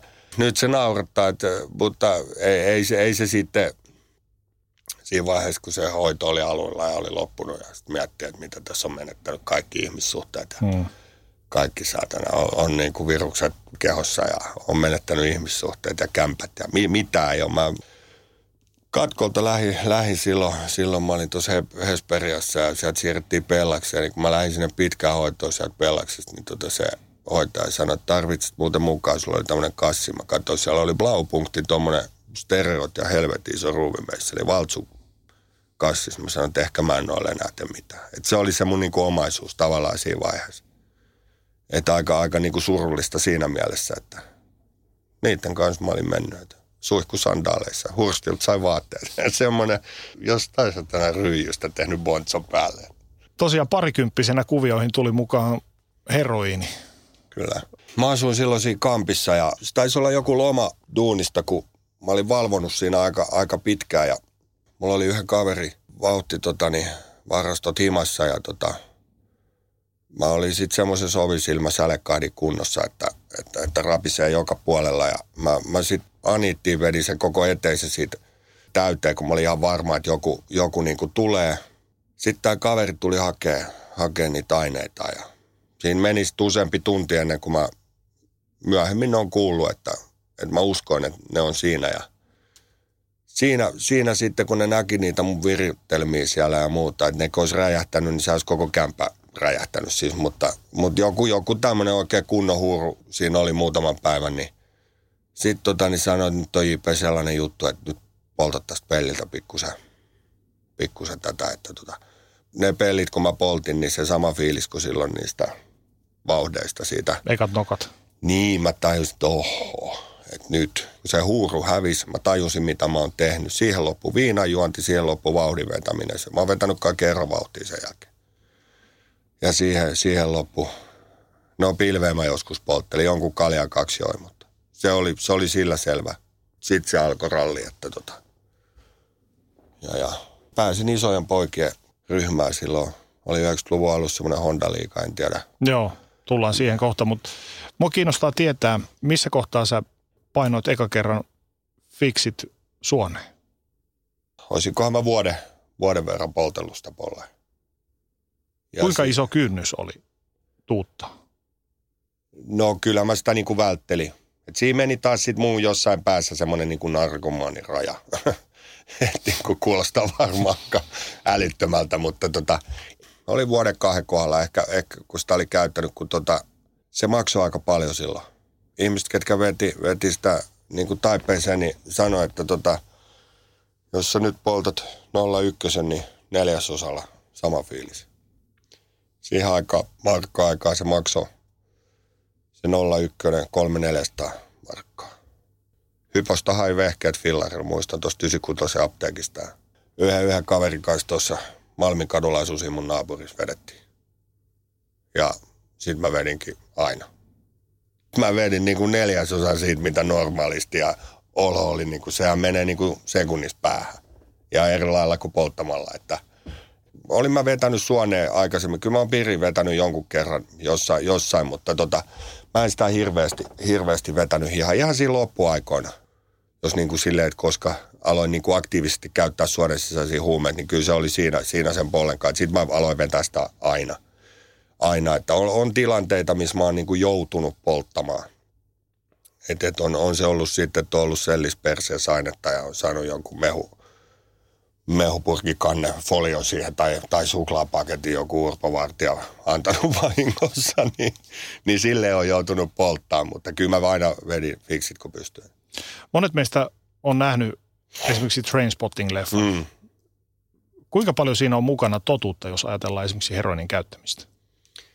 No siinä kuvataan toisaalta ihan, ihan, ihan niin kuin hyvin, että sitten se semmoinen, semmoinen niin kuin ihan huuruilu, niin en mä, en mä, en mä sillä, sillä tavalla niin kuin, siitä sillä tavalla sekaisin mennyt, että mä nyt toisin kaikki näkyä. Että onhan siinä, polleeko vetää, niin semmoista semmoisia valveuneja, että sä et oikein niin tiedä, että se herel vai. Että joutuu vähän niin kuin metros nipistelee, että näenkö mä unta vai enkö mä näen. Mutta, mutta tota, ky, kyllä se semmoinen niin hulluus siitä. Ja se, se, että se on niin kuin totaalisesti sitä. Se vie kaiken. Niin kuin mä sanoin, että ei paljon kimmat kiinnosta. Ei mulla ollut yhtään kimmakaveri. Ei mua kiinnostanut. Et, et, et, et, kerran, kerran, ehkä kaksi vitosena hain, hain. Silloin oli joku, oliko se Bier Academy vai mikä tuossa oli tuossa kampissa, niin yöllä, mulle tuli joku semmoinen idea, että tämä nyt joku kimma. Että mulla ei ollut niin kuin siellä jossain yksin epätoivoissa, niin mietiskelin, että eihän tässä ollut mitään kimmaakaan ikinä. Ja sitten mä löysin semmoisen punkkarikimman sieltä itkemästä jostain, jostain tota, niin, ja sanoin, että meille saa tulla. Ja, no se lähti sitten, sitten meille ja mä sanoin, että me vaan tonne, mä käyn vessassa. Ja seuraava havainto oli, kun sanoi aamulla mä lähden. Mä olin edelleen, mulla oli siellä vessassa nojatuoli ja mä siellä säädin niitä omia. Mä toin sen kimma himaa ja sitten kun olisi pitänyt jotain sen kanssa niin kuin duunaa, niin mä kävin niin kuin vetää jotkut töötit siellä vessassa ja mä jäin sinne pöriseen ja duunaan niitä omia juttuja. Mä ajattelin, että kuka helvetti meillä on. Niin, se, se, se kuvaa jotenkin sitä, sitä semmoista, että, että, että ne töötit oli vedetty, niin ei paljon kimmaa, kimmaa enää muistanut. Et, et siinä mielessä siinä oli paljon just semmoista, semmoista niin kuin sama, samantapaista. Kyllähän, kyllähän se on, tota, on, on, on niin kuin, et se niin kuin fyysinen ja henkinen riippuvuus sen aineen kanssa, niin kyllähän se on jotain, jotain että siinä mennään niin kuin aivan eri levelille kuin siitä vauhdin vetämisessä. Että mulle – olisi saanut tehdä ihan mitä vaan, tai mä tein ihan mitä vaan saadakseni seuraavat töötit. Ja se oikeasti tarkoittaa, että ihan mitä vaan. Minkälaisia sun päivät oli noihin aikoihin, jos sä mietit? No silloin vielä, kun mä kävin töissä. Sä et niin, ollut vielä kivipohjassa? En, en, en, se alku meni, meni sillä tavalla, että niin kuin sanoin, niin tota, kun mä kävin siellä töissä, niin mä vaan niin kuin aamulla, aamulla vedin pikkusen. Että mä olin niin kuin kondiksessa. Vedin itteni terveeksi, sanotaan näin. Mm. Mä olin ihan skarppi. No totta kai mä laihduin ja koko ajan ihmiset kiinnitti huomioon ja mähän sanoin, että mä dokkaan aika paljon ja se oli ihan ok tämmöisessä huoltoporukassa, koita ottaa rauhallisemmin. Eihän kukaan kuvitellut siellä, että mä piikitän heroiniin. Mm. Vuosikausia. Mä olin semmoisen neljä, nelisen vuotta ehkä vetänyt, että kun tuli näitä paljon hoitoa. Oliko se 94, kun mä menin eka kerran hoitoon. Ja silloin oli, oli, oli niin kuin nytkin, että mä olin yliopisto, oli mun niin kuin työnantaja. Niin niitä piti hoito ohjata. Hmm. Ja, ja ohjattiin. Ja sitten mä kävin niitä terapeutilla juttelemassa niitä liirumlaarumia. Mutta kun mä kävin töissä koko ajan ja mulla oli oma asunto, niin silloin ei, ei niin kuin oltu niin hyvin perillä tästä, että mitä, mitä tarkoittaa, niin kuin, tai mitä se vetäminen niin kuin on. Että kyllä se siinä 90-luvun puolella välissä sitten tuli se, se, just kun se duuni meni ja sittenhän se oli semmoista niin kuin tuomiopäivän vetämistä. Paljon sulla meni fyrkkaa noihin aikoihin päihteisiin? No kun mä aloin käyttää heroinia, niin heroini maksoi ehkä 4000 markkaa gramma. No en, enää mä sitä käyttänyt silloin alussa 01 02 päivässä, mitä, mitä se nyt siitä, siitä tekee. Jos sanotaan 500 markkaa, 400 markkaa, 300 markkaa päivä, päivä mutta tota, on, se, on se iso summa ja sitä on joka päivä saatava. Ja sitten ainehan tietenkin halpeni ja mä oon lopettanut 2001 juhannuksena. Mä olin siinä pari vuotta, 98 2000 siinä, siinä selvinpäin.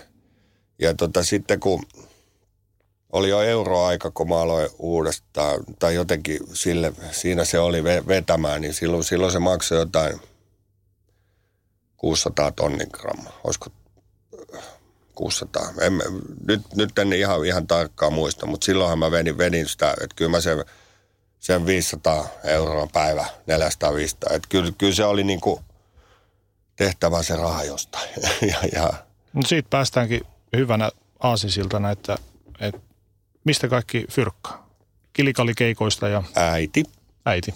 Äi, no ei mä nyt kaikki äiti saanut, mutta se oli yksi iso rahoittaja. Aina sit kun mä olin tosi kusassa ja mä olin kymppitoni jollekin huurun päälle velkaa, niin sitä mä soitin, että kohta tulee joku ja ampuu polvet paskakset. Tämähän se niin kuin tyyli oli ja sitten sit myymällä – tietenkin aineita myymällä kaikkea varastettua öisin. Öisin tuolla pitkin tattarisoita ja muita hakemassa tavaraa ja tota, sillä se fyrkka tehtiin. 93-95 Suomessa operoi Honda Liiga, mm. johon myös sä kuuluit. No joo, tavallaan en ollut mikään, mikä se pää, löyhä pääjehu. Yhteisö. Joo, joo, joo, mutta nuorena poikana pääsin tutustumaan sitten isoihin poikiin ja homma, hommailin jauhesammuttimia ja autoja. Ja, ja sen, sen kaman kanssa siinä leikki ja, leikki ja tota, se oli sitä mun, niin kuin, mun aikaa, sanotaan näin, että ainetta oli. Oliko se sun villeintä aikaa? No, no siihen se, Vai voiko, se, miten se mittaa? siihen se päättyi, sanotaan näin, Joo. että kyllähän se oli, se oli ihan käsittämätöntä. Ja tota, silloin oltiin semmoisia isojen poikien leikkeissä. Se oli 19 rahalaitosryöstöä ja, ja, ja, ja pankkiholvien räjäytyksiä. Ja oli, oli, Alkon pääkonttoria. Kyllä, siitä se lähti silloin, silloin aikana. Että Julietalle vaan Amerikkaa terveisiä, että oli sihteerinä silloin meidän kontaktina. Siellä näitä voi kai nykyään jo kertoa, että tuomiot lusittu. Että Mitä sä teit? Puljesin niiden autoja ja näiden jauhesammuttimia tämmöistä. Ja sitten olin, olin siinä sitten vähän kuskina, kuskina erinäisiä asioita, asioita vein ja, vein ja muuta. Ja olin, olin vähän sillä tavalla – apuna ja pikkusen asettekaan veivasi. Rahallisestihan liika teki aika tavallaan mittavia. Mm. Neljä miljoonaa markkaa ainakin Wikipedian mukaan. Mm. Ja motiviksi jäsenet sitten kertoi huumeostot. Mm. Oliko näin? Kyllä, ei niillä mitään muuta. Aseita, huumeita. Että aseita huumeiden, huumeiden hommaamiseksi, niin kuin rahojen hommaamiseksi. Että oli, oli se kyllä, mä muistan siihen aikaan oli joku lehtijuttu, että operoi Suomessa tämmöinen, verrattiin Ruotsin poliisiliigaa tai johonkin tämmöiseen. Tota, se oli ihan sekoilu. Että siellä sammuttiin mäkkärin pihoille ennen keikkoja. Tietysti niin kuin aivan, aivan kauhean. Kaukana ammattimaisuudesta. Kyllä, ja silloin se, se oli, kun mä sanoin, että se oli sitä juhlaa ja ainetta oli. Että sitten sit kun sitä oli sitä rahaa ja sitä oli siinä porukassa ja muuta, niin siellä niin kuin ruokalusikalla pantiin eroini pellille. Ja, ja siis se ihan niin kuin, Kyllä, mutta tota, eihän se juhla kauan kestä. Eihän se voi kestää kauan. Hmm. Ei ne, ei ne poliisitkaan ihan tyhmiä ole, että ne tekee sitä ammatikseen. Että usein muistelin sitä Pasila oliko se syppi vai koppi, mikä se oli sieltä kun lähtö ja, ja, ja siihen liikennejakaja sinne lumihankkeen, kun ihme, vielä, niin kuin huput päässä ja ihmiset työssä, että taito oli täynnä kolari ja vilkkuvalot soi ja jengi. Niin kuin, tiedätkö, että tämmöistä säkää. Että ihan, ihan sieltä alkolta asti jo, että sehän ampui renkaat puhki se yksi poliisi. Että, että sit pääsi niin kuin karkuun. Että, mutta se oli semmoista sekoilua ja siinä, siinä sai oma, omalta osaltaan vähän olla, olla mukana, niin kyllähän se toi semmoisia, tiedätkö, kannuksia hmm. niin kuin, jo, jotenkin, että tässä on oikeasti. Ja, mutta eihän niistä nyt hirveän ylpeä voi olla, että Noihin aikoihin, niin nautitko sä olostas koskaan vai minkälaista sun elämässä oli? No kyllä se oli annoksesta toiseen. Suorittamista? Kyllä, joo, joo. Tietenkin sitten jossain vaiheessa sitä ainetta oli paljon, niin kyllä sitä niin kuin nuokuttiin ja oksenneltiin oikein kunnollakin pitkiä aikoja, mutta – kyllä, kyllä semmoinen, niin jos mä ajattelen, mitä, mistä mä nautin tänä päivänä, niin kyllähän se oli täysin poissuljettu multa. Perheet tai lomamatkat tai, mm. tai tuota, työn tekeminen. Ja mä voin sanoa, että tänä päivän välillä nautin olla töissä. Mä oon saanut tehdä tässä jo sanotaan viimeisen 15 vuotta ihan mukavia, mukavia duuneja.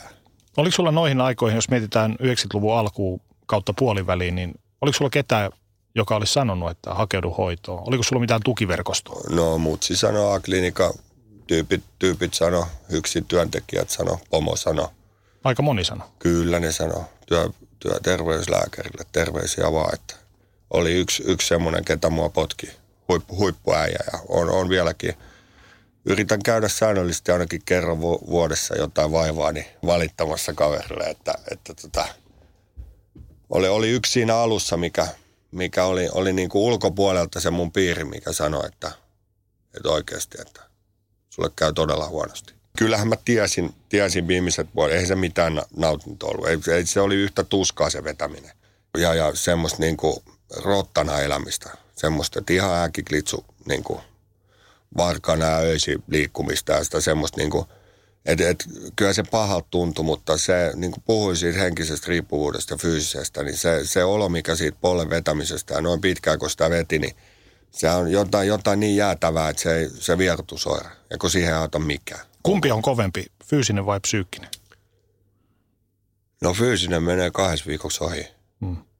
Sen yhdeksän päivää, kun valvoo kusea ja paskoo housuun, sitten se alkaa helpottaa, kun saa ruokaa. Mulla on tämmöinen – kaava. Mä, mä oon monta kertaa sen vetänyt pu, putkassa tai jossain, mutta, mutta tota, onneksi silloin mä lähdin sinne, sinne aikanaan kiskohoitoon ja tota siellä pihalla mietin, että seuraavat puolitoista vuotta, kun mun pitäisi täällä olla. Ja tota, jos siinä vaiheessa mulle olisi joku sanonut, kuinka vaikeaa se aikuiseksi kasvaminen tulee JP sun kohdalla olemaan, niin mä olisin välittömästi kääntynyt onneksi niitä asioita tulee sieltä. Että ensi, ensiksi ne perusasiat niin kuin kuntoon. Että ihan mitä syödään ja mitä, mitä eletään ja hoidetaan lakiasiat ja opetellaan elää tässä yhteiskunnassa, niin kuin, ettei tulisi lisää ongelmia. Niistähän se lähti niin kuin, ihan, ihan niin kuin nukkumisesta, syömisestä, itse, puhtaat vaatteet ja itsensä niin kuin hyvinvoinnista. Pienillä askeleilla. Kyllä, ja sitten aletaan selvittää näitä niin kuin rikosoikeudellisia asioita ja – läheisten kanssa välejä pikkuhiljaa. Että jos ne kaikki niin kuin tuli, eihän sitä kestäisi kukaan vetää kamaa tai ei. Jos semmoinen niin kuin sun elämässä kaikki nuoruuden ongelmat tulisi sulle niin kuin saman päivänä. Joo, että kyllähän se semmoinen niin kuin henkinen riippuvuus, joo. Mulla meni ehkä puolitoista vuotta, kun mä muistan, siinä veljeskodissa asuin, kun mä yhtä iltan tajusin, että mun on ottanut kamaa kertaakaan tänä mieleen. Et niin kauan siihen meni. Mutta se, että niin kuin hampaat irves oltiin, niin se on se, se ensi, ensimmäinen kuukausi, kaksi, kolme, neljä. Että, että, että sillä, että joka, joka pikku käymiseen tai vähän, vähän. On jonkun syyn paansa. Kyllä, kyllä. Se on ulkopuolella aina se on minussa. Edelleen musta se hmm. juttu usein, että jos joku menee vinoon, niin se on jonkun muun syy kuin minun. Ennen kuin mä katson peiliin, oppinut onneksi vähän katsoa. Himassahan tämä on niin kuin. Milloin sulla tuli itsellä ensimmäinen kerta halu, ihan eka kerta halu katkaista kierre? No semmoista mietiskelyä varmaan oli jo silloin 94. Tai mä sanon, että ensimmäisen kerran, kun mä menin sinne Inttiin siellä Rosiksessa, mä mietin, että, että ei jumalauta, että silloin mä niin kuin muistan miettineeni, että nämä aineet ei välttämättä ole niin kuin ihan mun juttu. Mutta siinä tuli, tuli muuta ja mä kävin monta kertaa katkolla. Olisiko mä ollut, laski joskus 33 kertaa katkolla siinä 90-luvun puolivälin tienoilla. Ja. Mutta varmaan se ensimmäinen, ensimmäinen mä kävin semmoisen myllyhoidon 96 vuoden lopussa, niin siinä mä olin semmoisen muutaman kuukauden selvimpään. Mä tietenkin muutin, muutin tonne Turkuun. Mä löysin sieltä katkot semmoisen stripparikima ja muutin sen kanssa Turkuun ja uusi töihin. Ja tietysti semmoinen aivan, aivan katastrofi päättyi sinne pörshotelliin semmoiseen järjettömään tekoon sitten kännipäissä. Menin kai kihloihinkin muistaakseni ja ajattelin, että mä vedän tässä vähän noita vitassa Jägermeisteri. Mutta sieltä mä heräsin Anneksesta sitten aamulla, että oli alkanut riahuttaa se. Se loppui se suhde, se turreissu siihen. Mutta sen jälkeen, jälkeen sitten siinä keväällä, keväällä niin kuin sanoin, olin, olin siinä jonkun kerran ollut mielisairaaloissa ja muissa, mutta siinä, siinä niitä ajatuksia tuli. Ja niin kuin sanoin, niin tota, mä en ollut valmis luopua semmoisesta niin kuin ammatti- ja taparikollisen elämäntavasta. Hmm. Mä halusin hirveästi ka- kaikkeen nopeasti. Mä sain autot, mä sain tyttöystävät, mä sain duunit, mä sain kämpät. Mutta tota, niin, mä edelleen kävin varkaissa. Ja silloin kun mun ympärillä pyörii niitä ihmisiä, jotka vetää kamaa, koska niiden kautta mä sain sitä Sanoin, että mitä mä nyt pöllin tuolta jostain varastoista, rullaluistimia, lumilautoja, fakseja ja välillä oli. Ja sitten mä aloin käymään noissa itseapuryhmissä, NA-ryhmissä ja se onko siellä sitten, pyritään semmoiseen niin kuin rehellisyyteen, jakamiseen ja muuta. Ja se, on, se on vähän erilainen tilanne, että kun kysyt multa, että no mitä sä oot väsynyt, niin vaikea sanoa siellä, että mä olin varkaas koko yö. Hmm. Mulla, on, mulla on lumilauto ja autotasku täynnä. Niin, niin kun sä joudut niiden uusien kavereiden kanssa semmoiselle epärehelliselle jutulle, että se alkaa tuntua, että tämä ei ole oikein ja muuta. Ja, tota, ja sitten tota, niitä kamaveivareita pyörii siinä, siinä sitten. Ja sitten mulla tuli mu, muijan joku, joku riita ja en mä mennytkään juttelemaan Annaa kummille. Mä hain heroinitöitä. Joo. Ja siitä lähti. Mutta se oli, mä myymäsin jo pilveäkin ja sillä tavalla. Mm. En, en vielä poltellut, mutta se oli ajan kysymys. Että. Mm. Ja kato, rahaa piti saada. Mä halusin mennä Taimaaseen ja mä halusin ostaa hieno kello ja mä halusin jotain, semmoista niin kuin, ottaa jotain takaisin tai olla, olla jotain, kun se minä-kuva oli todella huono. Se, sehän oli se minä-kuva rakentunut sieltä 12 vuotta siihen, siihen kaksi seiskaa, niin siellä ei ollut hirveästi sellaisia niin kuin saavutuksia. Tai, tai Oliko sulla huono itsetunto? Oli, oli. Ja semmoinen minä-kuva ja – semmoinen, semmoinen. Musta oli tullut semmoinen ujo poika taas.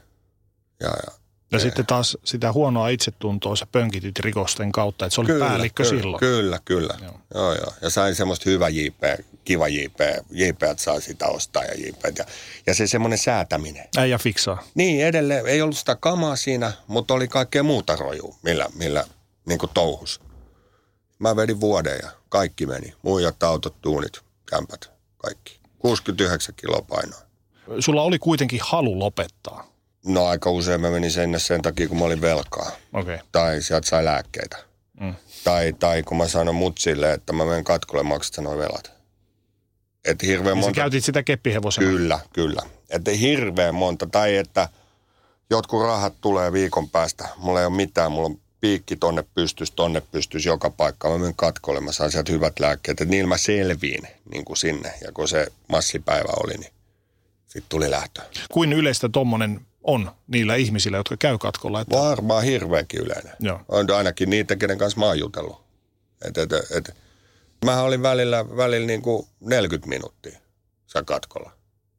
Tehän mä ehtinyt edes lääkärillä käymään, kun, mm. kun tota, tuli jotain muuta. Välillä mä olin päivä, välillä mä olin kolme päivää. Kolme päivää mä ollut ehkä eniten. Silloin ne reflat alkaa olla siis semmoisessa hulluudessa. Silloin pystyy vielä niin kuin kävelemään. Viisi päivää kun ollut, niin ei sitä, ei sitä pääse minnekään. Paskoo alle ja oksetaan. Ei se, sit se on niin kuin voiton puolella. Si, niin kuin sillä. Joo, ja sitten se seuraava kohta, kriittinen kohta tulee siinä, kun ollaan oltu se 10-11 päivää, saa ruokaa vähän niin kuin lamput aukeaa pystyy käve, kävelemään Jorvi sairaala kahvila takaisin pyörtymättä. Koetko sä, että sun päihteiden käyttö oli itse tuhoista? No kyllä se lopussa oli.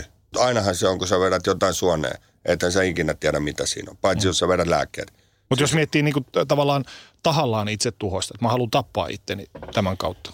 No joo, varmaan siinä lopussa oli, oli niitä ajatuksia. Että Et ihan tää- vitun tää- sama. Niin, tämä mun elämä päättyy johonkin semmoiseen mafia-tyyliseen konepistooliampumiseen Sassi hotellissa. Glorifioit. Niin, niin jotain semmoista. Eihän mulla semmoisia mitään kykyä ollut, mutta, mutta se on, että jääpähän joku jälki. Tai jotain, jotain tällaista, että, että oli se itse tuosta, mutta ja oon harkinnut itteni tappamista usein silloin, kun oli helvetin kovat reflat. Mutta ei musta oikein ollut siihenkään, että, että, että niin kuin, en mä oikein saanut sitä niin kuin, silleen vakavissani sitä aietta niin kuin vietyä yhtään eteenpäin. Ja sanotaanko näin, että en mä koskaan mitään köyttä ostanut. Sä sanoit, että 69 kiloa painoit sitten mm. Mm. alimmillaan. Olit tosi huonossa kunnossa. Kylkiluita poikki, sydä, sydänlihastulehdusta, keuhkokuumetta, jne, jne. Mutta minkälainen ihminen sä olit tuolloin? No olihan mä ihan rikki. Että aivan semmoinen niin kuin raakile, sanotaan näin. Että puhuit äs- äsken siitä itsetuhoisuudesta, niin siinä vaiheessa, kun ne reflat oli silloin 2001 kesäkuun alussa kärsitty, niin mä muistan hyvin ajatelleeni, että nyt mulla on kaksi vaihtoehtoa. Että jos mä vielä vedän kamaa, niin mä kävelen suoraan junalle. Että et, sitä mä en enää niin kuin, että siinä varmaan syntyi se lopullinen halu. Että et löytyi se oikea pohja. Tai, tai sitten mä alan kokoon näitä palasia ja yritän saada niin kuin vielä elämästäni jotakin elämisen arvosta. Silloin multa oli kadonnut kaikki vaatimukset. Ja mä olin niin kuin ihan jotenkin paljaana ja hajalla. Et vähän niin kuin olisi syntynyt, uud- en mä tiedä onko tämä mm. vähän tyhmä sanoa syntynyt uudestaan, mutta, mutta siinä oltiin semmoisella niin kuin veden, veden jakajalla, että, että nyt mä yritän tämän kerran vielä ja jos tämä menee läskiksi, niin sit saa olla. Jos jälkikäteen nyt mietittiin kaikki nuo retkahdukset, miltä ne tuntuu? No ne kuukauden ja ne pätkät, niin ne nyt on vähän semmoisia, että en mä oikein tiedä, oliko mä edes niinku kamaa vetämä. tai sillä tavalla. Oli, oli nyt jotenkin selvinpäin, mutta se, se pitempi, se muutaman vuoden pätkä, niin kyllähän se sitten siitä, kun alkoi vetämään, niin siinä ei niinku, sä et pystynyt itsellesi enää millään hyväksyttämään sitä, että sä vedät. Tai että, että niin kuin ennen, eihän mulla ollut sieltä pennusta asti, kun oli se hyvin päihdehuurusta se ympäristö. Silloin mä olin tutustunut jo raittiisiin ihmisiin, semmoisia, ketkä oli selvinnyt kaman vetämisestä, oli ollut vuoden, oli ollut viisi vuotta, joku kymmenen vuotta. Niin mulla ei ollut enää semmoista, tie, niin kuin, että mä pystyisin huijaa itteeni, että ei ole mitään muuta. Mm. Ja sitä se oli semmoista, joku sanoi itkuviinaa, vetää, vetää vanhat äijät. Niin vähän semmoista. Mä vedinkin semmoisessa ry- porukassa, missä oli, muut oli retkahtanut. Sitten oli kolme vai neljä käynyt sen sama hoidon. Kolme niistä on ainakin ollut mun kanssa siellä sama aikaa. Ja me vedettiin siinä niin kuin ex-raittiitten porukassa. Se se oli surullista vetämistä. Niin kuin, siinä ei todellakaan haettu mitään niin kuin euforian tunteita. Että siinä vaan niin kuin vedettiin ja sählättiin. Ja siinä oli aika, aika iso semmoinen mälli. Sitten ja kun mä ajattelen sitä porukkaa, niin tota, ei sille hyvin käynyt. Että en, en tiedä siitä yhdestä kundista, onko se selvinpäin, en ole nähnyt nyt, mutta yksi, yksi kuoli justiin, kuoli kyllä raittiina, mutta ja yksi, yksi on korvaushoidossa taitaa olla, että se niin kuin surullinen jengi siinä, siinä mielessä oli, että, että se on niin kuin ra, pitkistä tai muutamien vuosien raittiudesta retkahtaneita, niin kuin mitkä miettii, että miten vedetään kamaa ja mietitään, että miten me päästäisiin takaisin tonne niin kuin tolle puolelle. Mm. Joten jotenkin niin se, se, se, oli kyllä, kyllä semmoinen niin kuin tuomiopäivä meininki jotenkin, että surullista. Minkälaisia kokemuksia sulle myllyhoidot ja kiskohoidot ja muut oli? No myllyhoidossa mä olin varmaan äiti ja takia olisin mm. kouluhoitoon ohjattuna. En tiedä, tiedätkö kiskohoidosta mitään, millainen paikka oli, mutta on, on terapeuttinen hoito, missä ollaan pitkä aikaa. Ja tota siellä, siellä moni, moni käyttäjä on sanonut, että siellä niinku psyyke hajotetaan. Ja tota, osittain varmaan joo, osittain ei, mutta siellä aletaan käymään sitä lapsuutta läpi ja näitä, mistä ollaan puhuttu ja syitä niihin. Ja Möyhitään. Kyllä, ja tota, se ei ole ollut kaikkien paikka, että siellä ei aina, aina ja itä, itäkin siinä vuoden kohdalla jouduin, jouduin vähän sairaalaan lepäämään, kun kävin määrättyjä asioita siellä läpi. Ja, et meni niin, kuin niin, niin syvälle tässä niin kuin lapsuudessa, seksuaalisuudessa, sellaisissa ju, jutuissa. mistä Tässä nyt on vähän, pintaan raavassu, mutta se, se, se jotenkin, että joutuu oikeasti niin kuin mennä, että flippaako tässä vai eikö flippaa. Ja oli, oli sitten vähän lepäämässä ja menin takaisin. Ja. Mutta en mä täällä olisi, jos mä olisin niitä hoitoa käynyt, vaikka niiden jälkeen retkahdinkin. Miltä tuntui kohdata omia demonejaan? Ehkä mun pahin, pahin semmoinen juttu oli se, että kun mä olin raitistunut ja tota, aloin sitten itteni kanssa niin kuin sanotaan työskentelemään. Ja tota, mä huomasin, että se kaman veto ei vienyt musta sitä väkivaltaisuutta. Eli, eli mä ratkaisin asiat väkivallalla. Ja, ja mä ratkaisin ne asiat väkivallalla metrossa, mä ratkaisin ne naapureiden kanssa, mä ratkaisin ne omassa perheessä mun silloisen kimokaverin kanssa. Se, että mä olin, olin tota, parin vuoden raittiudella Itäkeskuksen putkassa tapoyrityksestä ja törkeästä pahoinpitelystä syytettynä. Ja, ja vastapuoli oli naapuri ja mun tyttöystävä. He herätti mut. Et se on ehkä se niinku pahoin demoni, mikä, mikä mulla on ollut. Se poliisi sanoi silloin mulle, että mitä, mitä helvettiä sä teet. Ne haki mut oikein semmoisella hatat-ryhmällä meidän parkkihallista. Mä koitin karkuun, kato sekapäissä, niin selvin päin mä olin, mutta että mitä sä oikein touhut, että sä oot selvin päin siellä, siellä mä muistan, mä pyysin jonkun kynä ja paperia, mä aloin kirjoittaa, että mitä helvettiä mulle tapahtuu. Että mä oon selvinpäin ja mä toimin niin kuin näin. Ja mä muistin silloin mun, mun sieltä kiskon terapeutti, semmoinen Benini, se oli sanonut mulle joskus, että kun sä oot elänyt tommosen äärettömän väkivaltaisen elämän, uhan alla, uhkaajana, tekijänä, ja suhun kohdistettua mun, niin sä oot kasvanut tommosia niitä mun mielikuvia, mitä mä siellä terapiassa sille puhuin, että mitä mä niin kuin ihmisille teen tai jotain. Jotta niin se joskus sanoi mulle, että jos et sä käsittele tota juttuus, niin sä olet joskus raittina todella pahoissa ongelmissa. Sä joudut lusimaan ton takia. Ja mä silloin sanoin sille, että lopeta nyt. Että mä oon lopettanut kamavetämisen. Että mä oon niin kuin JP, valot päällä. Ja silloin mä muistin, mä pyysin, saako yhden puhelun, mä soitin, soitin sille Benille sieltä, sieltä Puduharista ja se sanoi, että se auttaa, auttaa mua heti kun pystyy, että pääsit sieltä ja soita. Ja tota, siinä oli sitten se kuulustelu ja siellä oli hyvä, hyvä poliisi, se semmoinen muija ja se katsoi sieltä mun tiedoista, että missä sä oot muutaman vuoden ollut. Ollut, että ei ole mitään merkityä susta. Sitten mä kerroin sillä se oli pitkä kuulustelu ja se sanoi mulle, että haluat saapua tuohon juttuun. Ja siinä mä olin taas sille ihan paljas, että mä olin niin saanut nenilleni siinä. Mä sanoin joo. Niin se antoi semmoisen, se oli muistaakseni Jussilinja – tämmöinen, vähän niin kuin tämmöinen, mitä nämä lyömättömät linjat. Miessakkityyppinen. Just, just, just tällainen itse asiassa, niin tota, se antoi semmoisen lapun ja sanoi, että soita tonne ja mä soitin sinne. Ja mä menin käymään siellä. Mä kävin siellä muuta ja aloin, aloin. Mulla oli muutama kaveri, ketkä meni sitten perässä, kun mä olin. Mutta se oli nöyryyttävää. Jumalauta, kun mä avasin se ove ja iso mies sinne kertomaan, että mä lyön mun naisystävää. Mä oon raittiina ja mä lyön mun naisystävää. Se olisi paljon helpompi ollut sanoa, että mä kännissä. Se olisi päässyt piiloon jonkun taakse. Kyllä.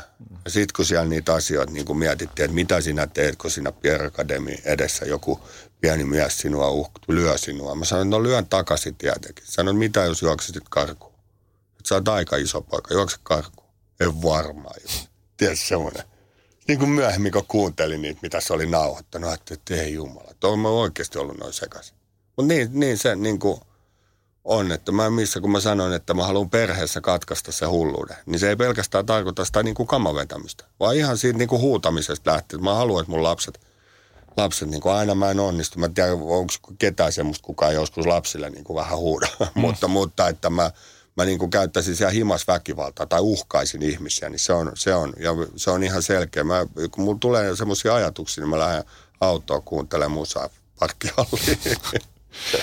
Juhannuksena 2001 tosiaan, sä oot ollut nyt siis 16 vuotta raittiina. Mm. Niin silloin teit päätöksen, että nyt loppu. Ja tota, mikä oli se tuolloin se suurin muutos, mikä piti ja pitää sut nyt kuivilla?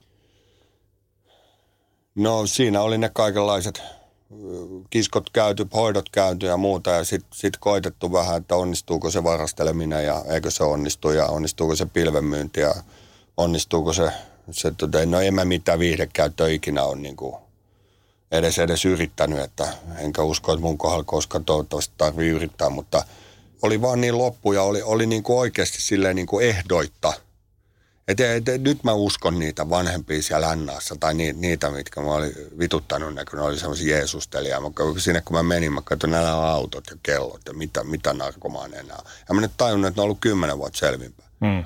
Siinä niin kuin tuntui sen ne jutut niin kuin jeesustelut. Sitten mä ajattelin, että nyt, nyt, nyt mulla ei ole muuta mahdollisuutta kuin mennä siihen kainaloon ja sanoa, että jeesaa mua. Ja ne jeesas. Ja, ja se, se muuttui. Niin kuin. Paljon se vaati sulta nöyry, niin kuin nöyrtymistä? No eihän se vaatinut kuin sen kysymyksen. Mm. Sitten hän sanoi, että me tätä me ollaan odotettu, että lähdetään kalaan.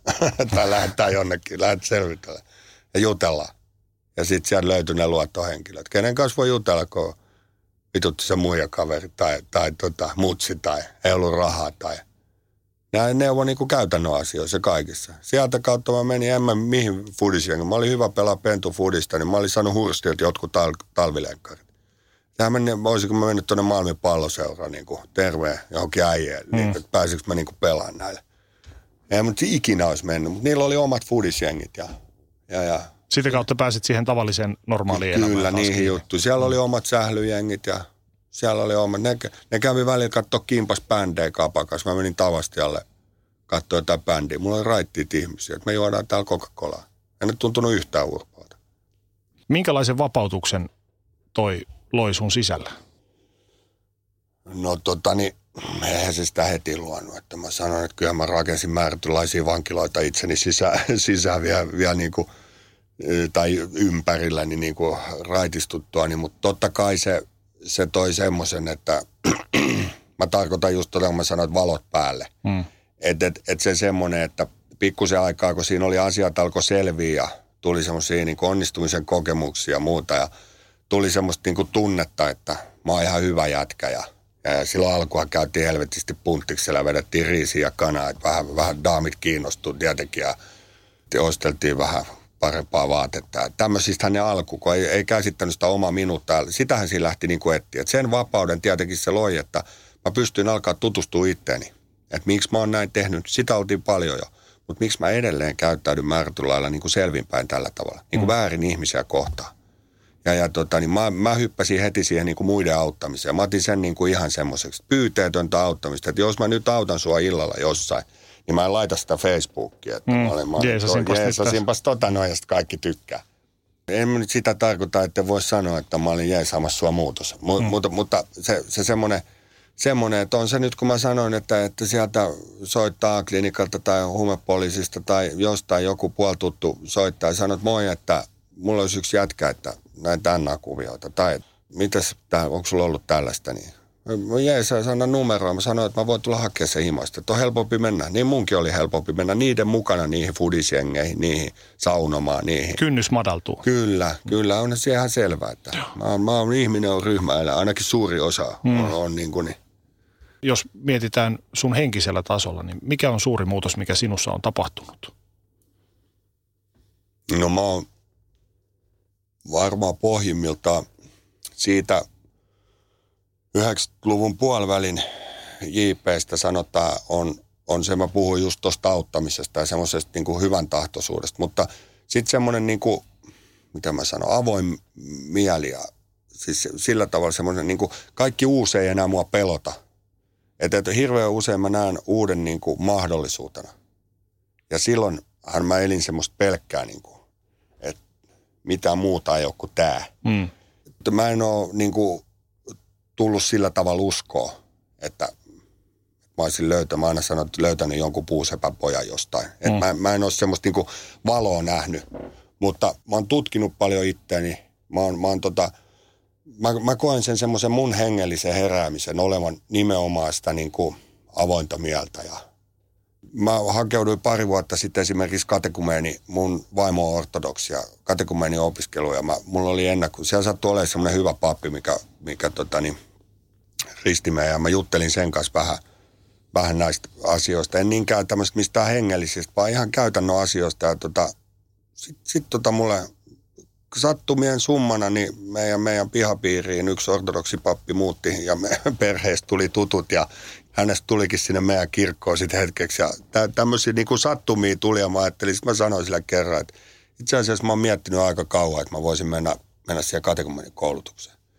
Ja tota niin, mä kävin sen ja mutta mut, pää, pää on, on siis ortodoksi nykyään ja muuta ja välillä on vähän, teen, teen kirkolla vahtimestarihommia ja muuta, niin nämä on ihan, ihan jotain muuta kuin se JP, mikä räki niitä vartiotornin jakajia asematunnelissa. Niin kuin vittu jengiä, niin kuin hihuleita. Siksi mä sanon, että mä en ole nähnyt mitään semmoista valoa. Mä sanoin joskus sille papillekin, että mä en tullut tänne kirkkoon etsimään sitä puusepäpoikaa. Mä tulin tänne etsiä niin kuin, mä oon semmoinen ADHD-pää ja muuta ja mulla on sata asiaa ja muuta. Että et mulla olisi joku paikka, mihin mä voin vaikka päivällä vetää uspenski niin kuin sisään ja mennä sinne, niin mä tiedän, mitä siellä tapahtuu. Mä, mä oon niin kuin hirveän semmoinen, että mun pitää tietää ennen kuin mä uskon johonkin. Tai sillä tavalla, että mä voin mennä sinne istuun ja, ja vaikka niin kuin mielessäni rukoilee puoleksi tunniksi. Ni, niin mä saan sen niin kuin skeidan veke päästäni ja me, mä, mä, saan sen välillä avantouinnissa, mä saan, oon hullu saunomaa tuolla, tuolla. Mä saan ihan missä vaan sen, mutta mä, mä halusin semmoisen jonkun niin kuin korkeamman voiman mestana, vaikka mä koen niin kuin NA-ryhmänkin semmoisena. Mutta mut jonkun, jonkun tällaisen jutun mä halusin niin kuin elämään ja mä oon, mä oon niin kuin tosi tyytyväinen, että mä uskasin tehdä sen – että niin kuin hyppää sille puolelle. Mulla on semmoisia kavereita, mitkä sanoo, että ootko vittu ihan se on, että mihin, mihin kirkkoon. niin kuin, hmm. mutta, mutta se ei ole kuulunut siihen. Että uskontohan oli koulussakin helppo. Siitä oli saatava vitonen. Jos mä olisin saanut se sysi uskonnosta, niin mä olisi haukuttu.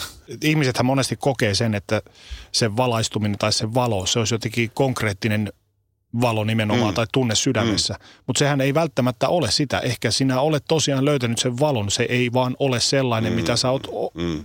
mikä sun uskomus tai sun oletus siitä on. Mm.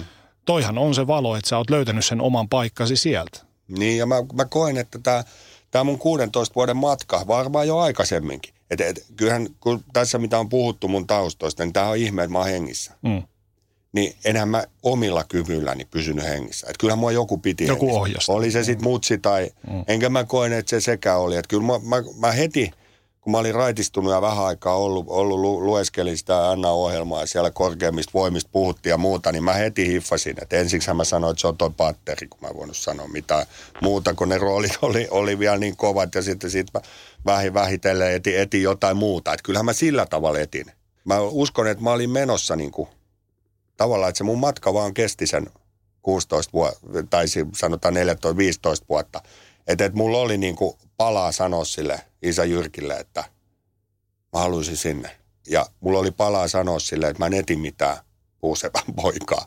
Ja sit, sit mitä se mulle sanoi, niin se, sehän oli sit se, mä sanoin, että sä oot hyvä äijä. Niin kuin, että sä oot todella hyvä äijä. Että tota, kysyit siinä alussa, että mi, miten mä oon niin kuin sisäisesti jotenkin eniten muuttunut.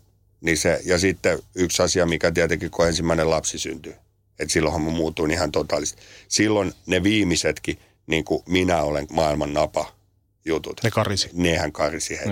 Että et ei ole epäilystäkään, jos Hel, Helvi ja minä ollaan tuossa ja toisen on käveltävä juna eteen, niin ei, ei tarvi miettiä, kuka, kuka sinne niin kuin kävelee. Mm. Et, ja, ja sitten mä oon aika monelle naiselle sanonut, että mä rakastan sua silloin nuorena. Mä rakastan sua ihan hirveästi. Mulla ei ollut mitään käsitystä mitä tarkoittaa niin kuin rakastaa ihmistä.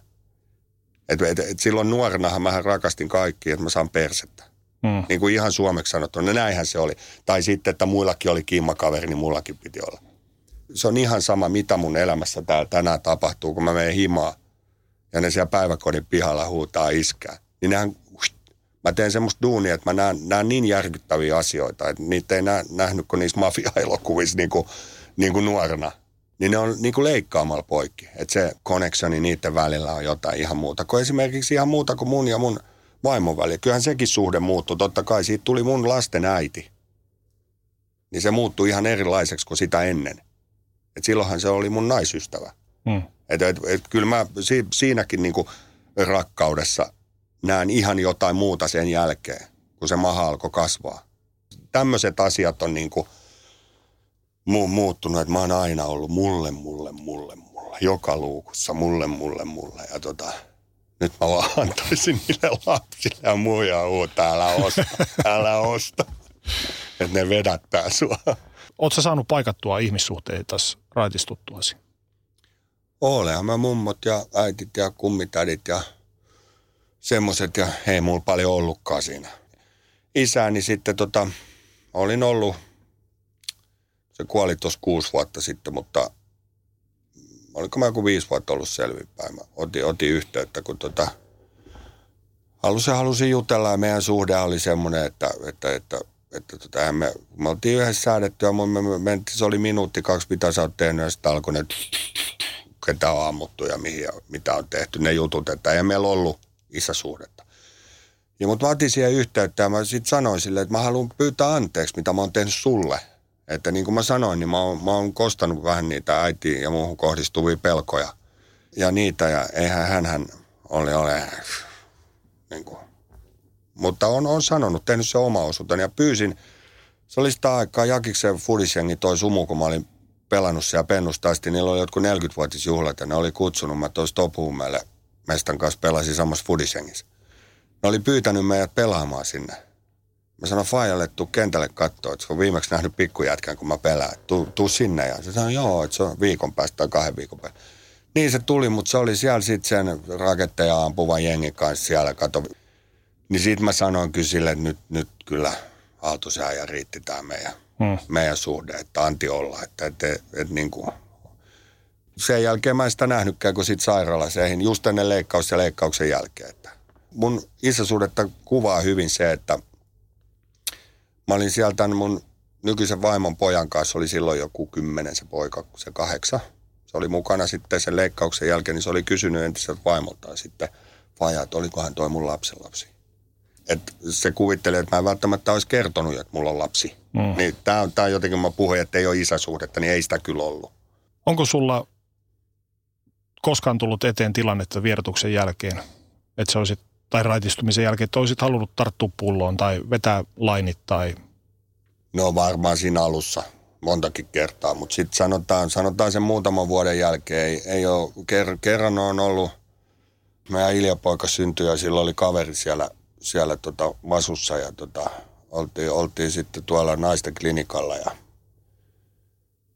ultraäänessä ja kaksi sykettä näkyi siellä. Ja, mutta siinä nopeasti selvisi, että tämä toinen, toinen on niin huonossa kunnossa, että sillä ei ole mitään elämäedellytyksiä. Ja se, se siitä niin kuin ylös alas menemisestä sinne aivan, aivan pohjaa, se, se semmoinen pelko ja muu, että mitä tap, nyt tapahtuu, niin silloin mä muistan ajatelleeni, että siinä oli se lääkäri, ketä selitti sitä, niin mä ajattelin, että nyt mä saan mitä pillereitä vaan. Mm. Ja olisin varmaan saanutkin. Ennen kuin mut tuli itku, sitten, sitten se itkeä, mä oon oppinut itkeä. Sä kysyit sit henkisestä jutusta, niin se on yksi, yksi että kun mä opin itkeä niin kuin vähän yli kolmekymppisenä. Niin se oli, se oli yksi semmoinen iso, iso juttu, mutta siinä, siinä mä mietin, että ja sitten sit se viikko, kun me odoteltiin Valviran lupaa, että, että se sikiö niin kuin, no suomeksi sanottuna tapetaan sinne kohtuun. Mm ja, ja olin siellä mukana sitten, kun se toimenpide tehtiin. Niin joten, jotenkin se viikko on semmoinen, että jos mä täytyy miettiä, että milloin mä oon ollut semmoisella niin kuin, no mä oikeasti ollut huonossa kunnossa, niin, niin silloin mä olin kyllä. Et, et en, en muista, mietinkö niin kuin vetämistä, mutta, mutta se, se, se pelko siitä operaatiosta, ja kun mä tiesin, että siinä on vaarana, että se toinenkin se terve nyt, tämä onneksi täysin terve Ilja, Ilja sieltä tota, voi tulla mukana veke tai jotain, niin kyllä se oli, se oli tässä niin kuin raittina semmoinen karmea. Mutta toisaalta tänä päivänä se on varmaan vahvuus, että tota, en mä tiedä mitä karmeampaa mulle pitäisi tapahtua. Siitä mä selvisin selvipäin, niin en, en tiedä, enkä halua miettiä, mutta aika, aika kova tilanne oli. Mitä raitistuminen käytännössä on?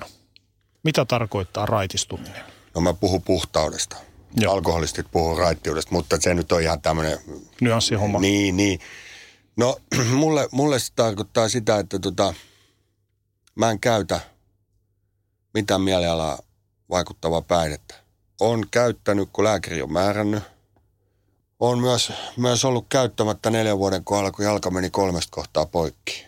Avon murtumalla sanoin, että en ota kuketoriinia. Voin sanoa, että tänä päivänä otan. Oli, oli pahan semmoinen kuusi päivää teho-osastolla, että en, en. Mutta silloin pelotti niin paljon. Ei sen takia, että on kova jätkä – siitä on puolessa se, että nyt mä tiedän, että mulla on kova kipukynnys. En ihan helposti ota mitään opiaattijohdannaista itteeni. Mulle puhtaus on sitä, että mä en käy, tapahtu mitä tapahtuu. Ja sitten puhdas elämäntapa on sitä, että mä niin kuin jeesaan muita. Mä oon ilmaisiksi saanut ihmisiltä. Ja mä en nyt tarkoita tätä, että mä teen semmoista duunia, että mä jeesaan muuta. Mä jeesaan, että mun, mun, mun niin kuin mun pitää olla, tai en pitä, mä, mä saan olla semmoisessa niin tilassa, että kun ihminen kamantaa jonkun muun asia, yleensä ne on kamanta, mutta on, on muitakin asioita, pyytää mut niin kuin jeesiin, niin mulle ei ole tärkeämpiä asioita. No lapset, tietenkin tämmöinen, että mä, että mä pyrin niin kuin auttamaan muita ja mua on autettu ihan hirveästi. Siitä mä niin kuin elän. Totta kai mulla on unelma juttu, mä oon saanut tehdä duunia. Pitkä aikaa niiden kanssa jo, ketä muut ei auta, sanotaan näin.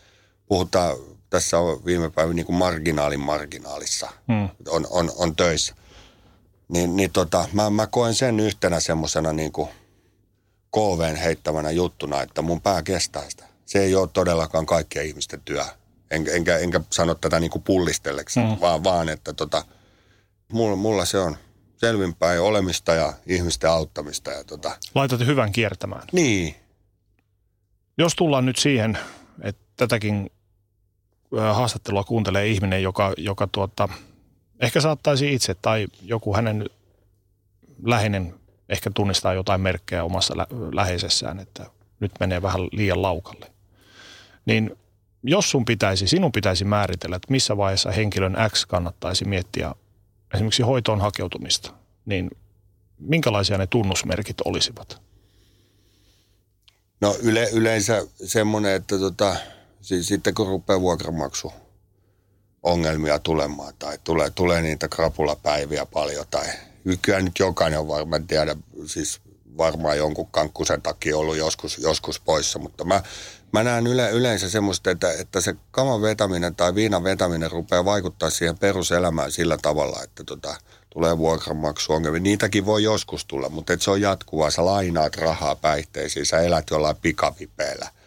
Sä, siis tämä on yleensä semmoinen niin kuin ensimmäinen. Tai jos sä käyttäydyt siinä pulverissa tai kamassa sillä tavalla, että se on viranomaista koko ajan ongelmia kuka nuori nyt ei olisi, olisi sammunut joskus ja joutunut mm. puduun. Se, että mä en niin kuin tarkoita tätä. Tai niin kuin toi yksi sanoi itiksen poliisi, mun yksi kaveri, 14-vuotias poika varasti, niin se oli ihan kauhuissa. Niin poliisi he kaikki 14-vuotiaat varastaa. Että tota jäi Niin mä en niin kuin tätä tarkoita. Mutta jos mä oon sen varastamisen takia koko ajan ongelmista, tai mä varastan, että mä saan niin kuin kaljaa. Mm. Tai niin kyllähän silloin mennään jo semmoisilla niin kuin, niin kuin jutuilla.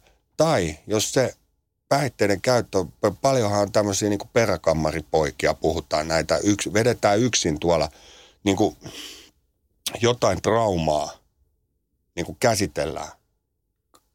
On se sitten pameja tai on, on se sitten niin kuin viinaa tai, tai, tai jotain muuta, niin kyllähän se niin kuin pikku, eihän se trauma sieltä mihinkään poistu. Sä vaan meet huonompaan huonompaan kuntoon. Sä niin kuin peität sitä tuskaa. Näitähän on hirveä, munhan näitä on hyvä luetella, kun mä oon näitä paljon käsitellyt, että tajuuko se peräkammari Heikki sitten. Että, Itse sitä. Mm. Niin, niin mutta, mutta nämä on yleensä aika hyvin, nämä tämmöiset rahaongelmat ja äh, parisuhdeongelmat. Että ei se muija varmaan tai äijä turhaa sano, että nyt sä Pirkko mun mielestä kyllä juot liikaa, sit kun se sanoo 15 kerran.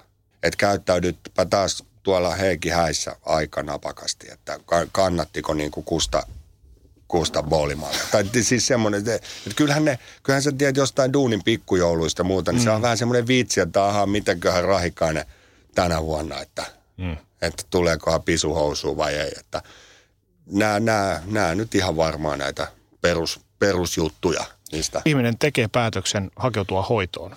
Olisi sitten dopin tai alkoholin tai minkä muun takia, niin minkälainen polku siinä on edessä? No jos puhutaan nyt Helsingistä, että nämä yleensä menee A-klinikalle. Mm. Tai sitten yksityiset menee ainakin tuonne Eeraan ja noihin. Mutta nehän hakeutuu johonkin, ne on yleensä sosiaalityöntekijöitä, niiden pakeille ja tota, siitähän se sitten lähtee osalle avohoitoa ja osalle ehkä suljettuu katkoa ja osalle ehkä pitempää hoitoa. Nehän arvioidaan sitten siellä, että riippuu varmaan siitä, siitä niin kuin päihteiden käytön määrästä ja kuinka kauan sitä on ollut ja muuta. Et mähän en ole missään semmoisessa hoito vaikuttavassa tahossa, mutta vaimo on, niin mä tiedän aika, aika hyvin, mitä ne aktinikan tätit tekee. Jos mietitään sitä henkistä puolta, minkälainen polku sillä puolella ihmisellä on luvassa? Mihin pitää varautua? Niin kuin sanoin, niiden fyysisten olojen jälkeen ja muuta, niin siellä yleensä sitten ne päihteet, kun ne valot niin kuin syttyy, niin sieltä alkaa tulee niitä, että mihin ne on kaikki vaikuttanut, ihmissuhteisiin ja kaikki. niin siellä, silloinhan tulee nämä häpeät ja tämä, tämä niin kuin nöyryydestä on puhuttu tässä ja pelot ja, ja jokuhan juo, juo niin kuin ahdi, tämmöisiä paniikkihäiriöitä tai näihin ahdistuksia. Ne, ne kaikkihan tulee sitten raakana. Et, että mihin on varauduttama, niin mä sanon, että siihen, että joutuu niin kuin rehellisesti kertoa, miltä tuntuu. Sä oot vetänyt kaiken aasta ööhön. Millä silmin sä katsot tämän päivän suomalaista, no jos mietitään laajemmin päihdekeskustelua. Ja yhtenä sivukanettina puhutaan paljon siitä, että nuoret koukuttuu aika nopeasti ja, ja esimerkiksi musiikkikulttuurissa jossain räpissä niin ihannoidaan sanaksi vetoa ja, ja kokkelin vetämistä ja kaikkea muuta. Pidätkö sitä kuinka vakavana asiana? No mä puhuinkin tota tässä jo alu, aluksi näistä lepakoista ja smäkeistä ja muista, ja kun saan, saan näitä ihmisiä nyt sitten tuntea, ketkä on näistä ihan, ihan rokkikukoista sitten raitistunut, niin, niin, niin tota, eihän he, he enää lau, laula kerro, mm. kuinka hienoa se on, että, että kun mä tässä nyt ihan, ihan läheisiäkin muutamia ajattelen, mutta, mutta sitten tunnen näitä räppäreitä ja No nyt kun meidän 15-kesäinenkin kuut, kyllä silläkin joku kannabiksen lehti tuli tuohon kerran, kerran puhelimeen, mutta, mutta ne kuuntelee niitä ja se on sitä, sitä fuck fuck ja drug drug juttua, mutta, mutta tota, en, mä, en mä nyt välttämättä sitä pidä niin, niin semmoisena, että jos niillä lapsilla niin kuin kaikki on kondiksessa, niin ne ymmärtää, että se on vaan niin kuin räppiä. Viihdettä. Niin, mutta kyllä se varmaan sitten, sitten niille, ketkä oireilee, niin tota, siinä on niin kuin toinen puoli, että jos nyt puhutaan tästä räppijutusta, mä oon järjestänyt sellaisia tapahtumia tuolla duunissa ja muita. Kun mä oon pyytänyt näitä jätkiä sinne, ne tulee heti. Ne tulee ilmaisiksi, kun ne tietää, mitä mä teen. Hmm. Ja ne, ne, ne laulaa siellä niinku niitä, niitä biisejä. Ne on, ne on kavereita, ne on vanho kavereita. Siellä ne tulee mielellään, kun ne tuntee puolet niistä ihmisistä. Siinä on niinku tääkin puoli. Että, että siellä, siellä porukassa on hirveän paljon semmoisia, ketkä – sitten ei itse kumminkaan vedä sillä tavalla sitä kamaa. Jos ne nyt jotkut polttaa pilveä tai jotain, jotain on maistellut. Siis nyt puhun näistä suomalaisista. Mutta en mä nyt tiedä, onko, onko tämä niinku räppi mikä, mikä semmoinen on, ongelma ja se ihannointi. Ja no nykyään, nykyään mä joskus on sanonut, että kannabis olisi laillista, jos siitä saisi verotuloja niin, niin paljon kuin viinasta. Et tänä päivänä, jos laitettaisiin viina olisi ihan uusi aine ja kannabis, niin mä luulen, että kannabis valittaisi. Että, että tota, siinä mielessä, mutta edelleen mä tässä yhtä, yhtä semmoista koulutusprokkista nyt havittelen tavallaan ja tota, siinä tämä kannabis on isossa jutussa ja mä en todellakaan me kertoa, että kannabis on perseestä. En, mutta en, en myöskään meinaa kertoa, että se on vaaratonta. Tai aina tämä mm. keskustelu menee, että se on terveellisempää kuin alkoholi. Moni muukin asia on, mikä ei välttämättä, mitä ei kannata vetää. Että se pitäisi aina muistaa, että nämä, nämä niin kuin kannabiksen puolustajat niin usein, usein tota sanoo, että se on niin kuin terveellisempää kuin alkoholi. Mun mielestä se on aika, aika e-, erikoinen niin kuin lähestyminen siihen juttuun. Ei, ei kaikki pilvenpolttajat ala vetää heroin, niin mä aloin. Mennään vuodessa 2018, niin mitkä oli niitä avaintekijöitä sun selviytymisessä? No siihen alkuun niin mä olin vähän himmeishommissa tässä ihan, ihan naapurissa itse asiassa – makselin niitä velkojani pois ja, ja, ja sen jälkeen mun fajapuoli tarjosi, tarjos, meillä on tuommoinen pikkuinen lafka, lafka niin tarjosi semmoista sopimusta. Mä aloin tuossa tuossa, tuossa opiskelija-asuntoloissa niin siivoamaan ja vähän remppailemaan. Panin toiminimen pystyyn ja mä sain, pääsin tälleen niin kuin tähän, tähän elämäkynteen, että mä pystyn niitä velkojani maksaa ja siitä mä lähdin ja mä lähdin semmoiselle perisuomalaisella töihin ja mm. tällä, tällä tavalla. Mä pidin koko ajan siinä mielessä sen, että jeesaa muita. Mä tein, tein itseapuryhmissä paljon niin kuin auto, autoin niitä, ketkä tulee ja muuta. Tämmöinen oli se, se niin kuin alku ja alo, aloin siitä kasvattaa ja sitten pikkuhiljaa siirryin, siirryin niin kuin sosiaalipuolelle töihin. Että aloin, aloin niin kuin töissäkin auttaa. Mä menin tuonne noihin terveysneuvon vinkkeihin duuniin näihin, missä vehkeet jaetaan ja ja, ja mä menin ensin rakentaa sinne palvelutiskiin, mutta tota ne ihmetteli ne, ketkä siellä ei tiennyt, että mä oon joskus käynyt ihan ekana päivänä siellä itsekin, että, että mitäs toi JP tuntee nämä kaikkea, että onko toi jossain päihdehommissa toi vielä remonttimies ja näin, näin mä niin kuin menin sinne ja sain, sain hyvin vapaa roolialon. Et, et, et se, oli, se oli yksi, yksi kova juttu mun elämässä, että tota, mä pääsin siihen niin kuin ytimeen. Ja, ja mä pääsin niitä, niitä jeesaan. Mä en mennyt sinne mikään niin kuin raittiusvasara pystyssä, vaan, vaan mä, mä menin niin kuin semmoisella haittoa vähentävällä, että niillä on sata ongelmaa, hoidetaan kolmea. Mm. Että jos joku saisi hampaat tai kengät. Se on ollut mulle, mulle niin kuin tärkeä polku ja sitten tietenkin se perhe, että kyllä nämä on niin kuin ne isommat asiat. Ja sitten tietenkin mä selvitin sen menneisyyden. Mä voin kadulle, ei tostu ketään kössi sanoa, että sä oot 700 velkaa. Se luo määrätynlaisen vapauden, että mun ei tarvitse kurkkia enää niin kuin, missä tulee. Ei, ei viranomainen eikä kukaan hihulijat. Elämä on kunnossa. Mm-hmm. Miltä tulevaisuus näyttää JPn kohdalla? duunien suhteen mitään hätää ei ole eikä mitään semmoista. Ja sitten noin niin kuin muuten, muuten tässä niin kuin sanotaanko siviilielämässä, niin eihän tässä kun selvinpäin pysy, niin kasvattele lapsia ja odottele eläkepäiviä. että, et ei tässä, tässä niin kuin se, mulla on, mulla on luja usko, että niin kauan kun mä pysyn selvinpäin, kaikki on hyvin. Mä joka aamu, aamu lähden, lähden tuosta tota, ovesta, mä koitan, että mulla on avaimet taskus, niin mä heitän samalla tonne ylös semmoisen pienen – pienen kiitoksen, että pidän mut niin kuin tänäänkin kaidalla tiellä, niin mulla on huomennakin suihkuja, tämmöistä niin kuin mitä ihmisillä on.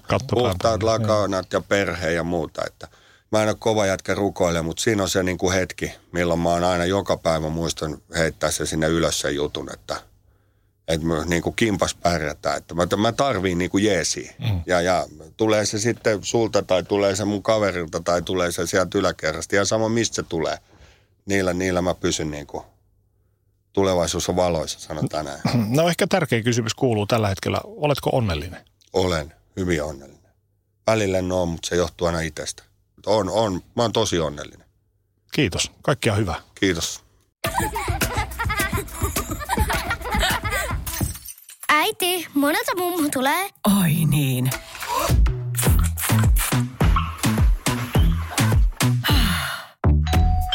Helpolla puhdasta. Luonnollisesti. Kiilto. Aito koti vetää puoleensa. Tiedäthän sen tunteen, kun luottokorttimaksuja, osamaksueriä ja pieniä lainoja on kerääntynyt eri paikoista. Kysy tarjousta lainojen yhdistämiseksi Resurssbankista. Yksi laina on helpompi hallita ja taloutesi pysyy paremmin tasapainossa. Yhdistä lainasi ja nauti talouden tasapainosta. Resurssbank.fi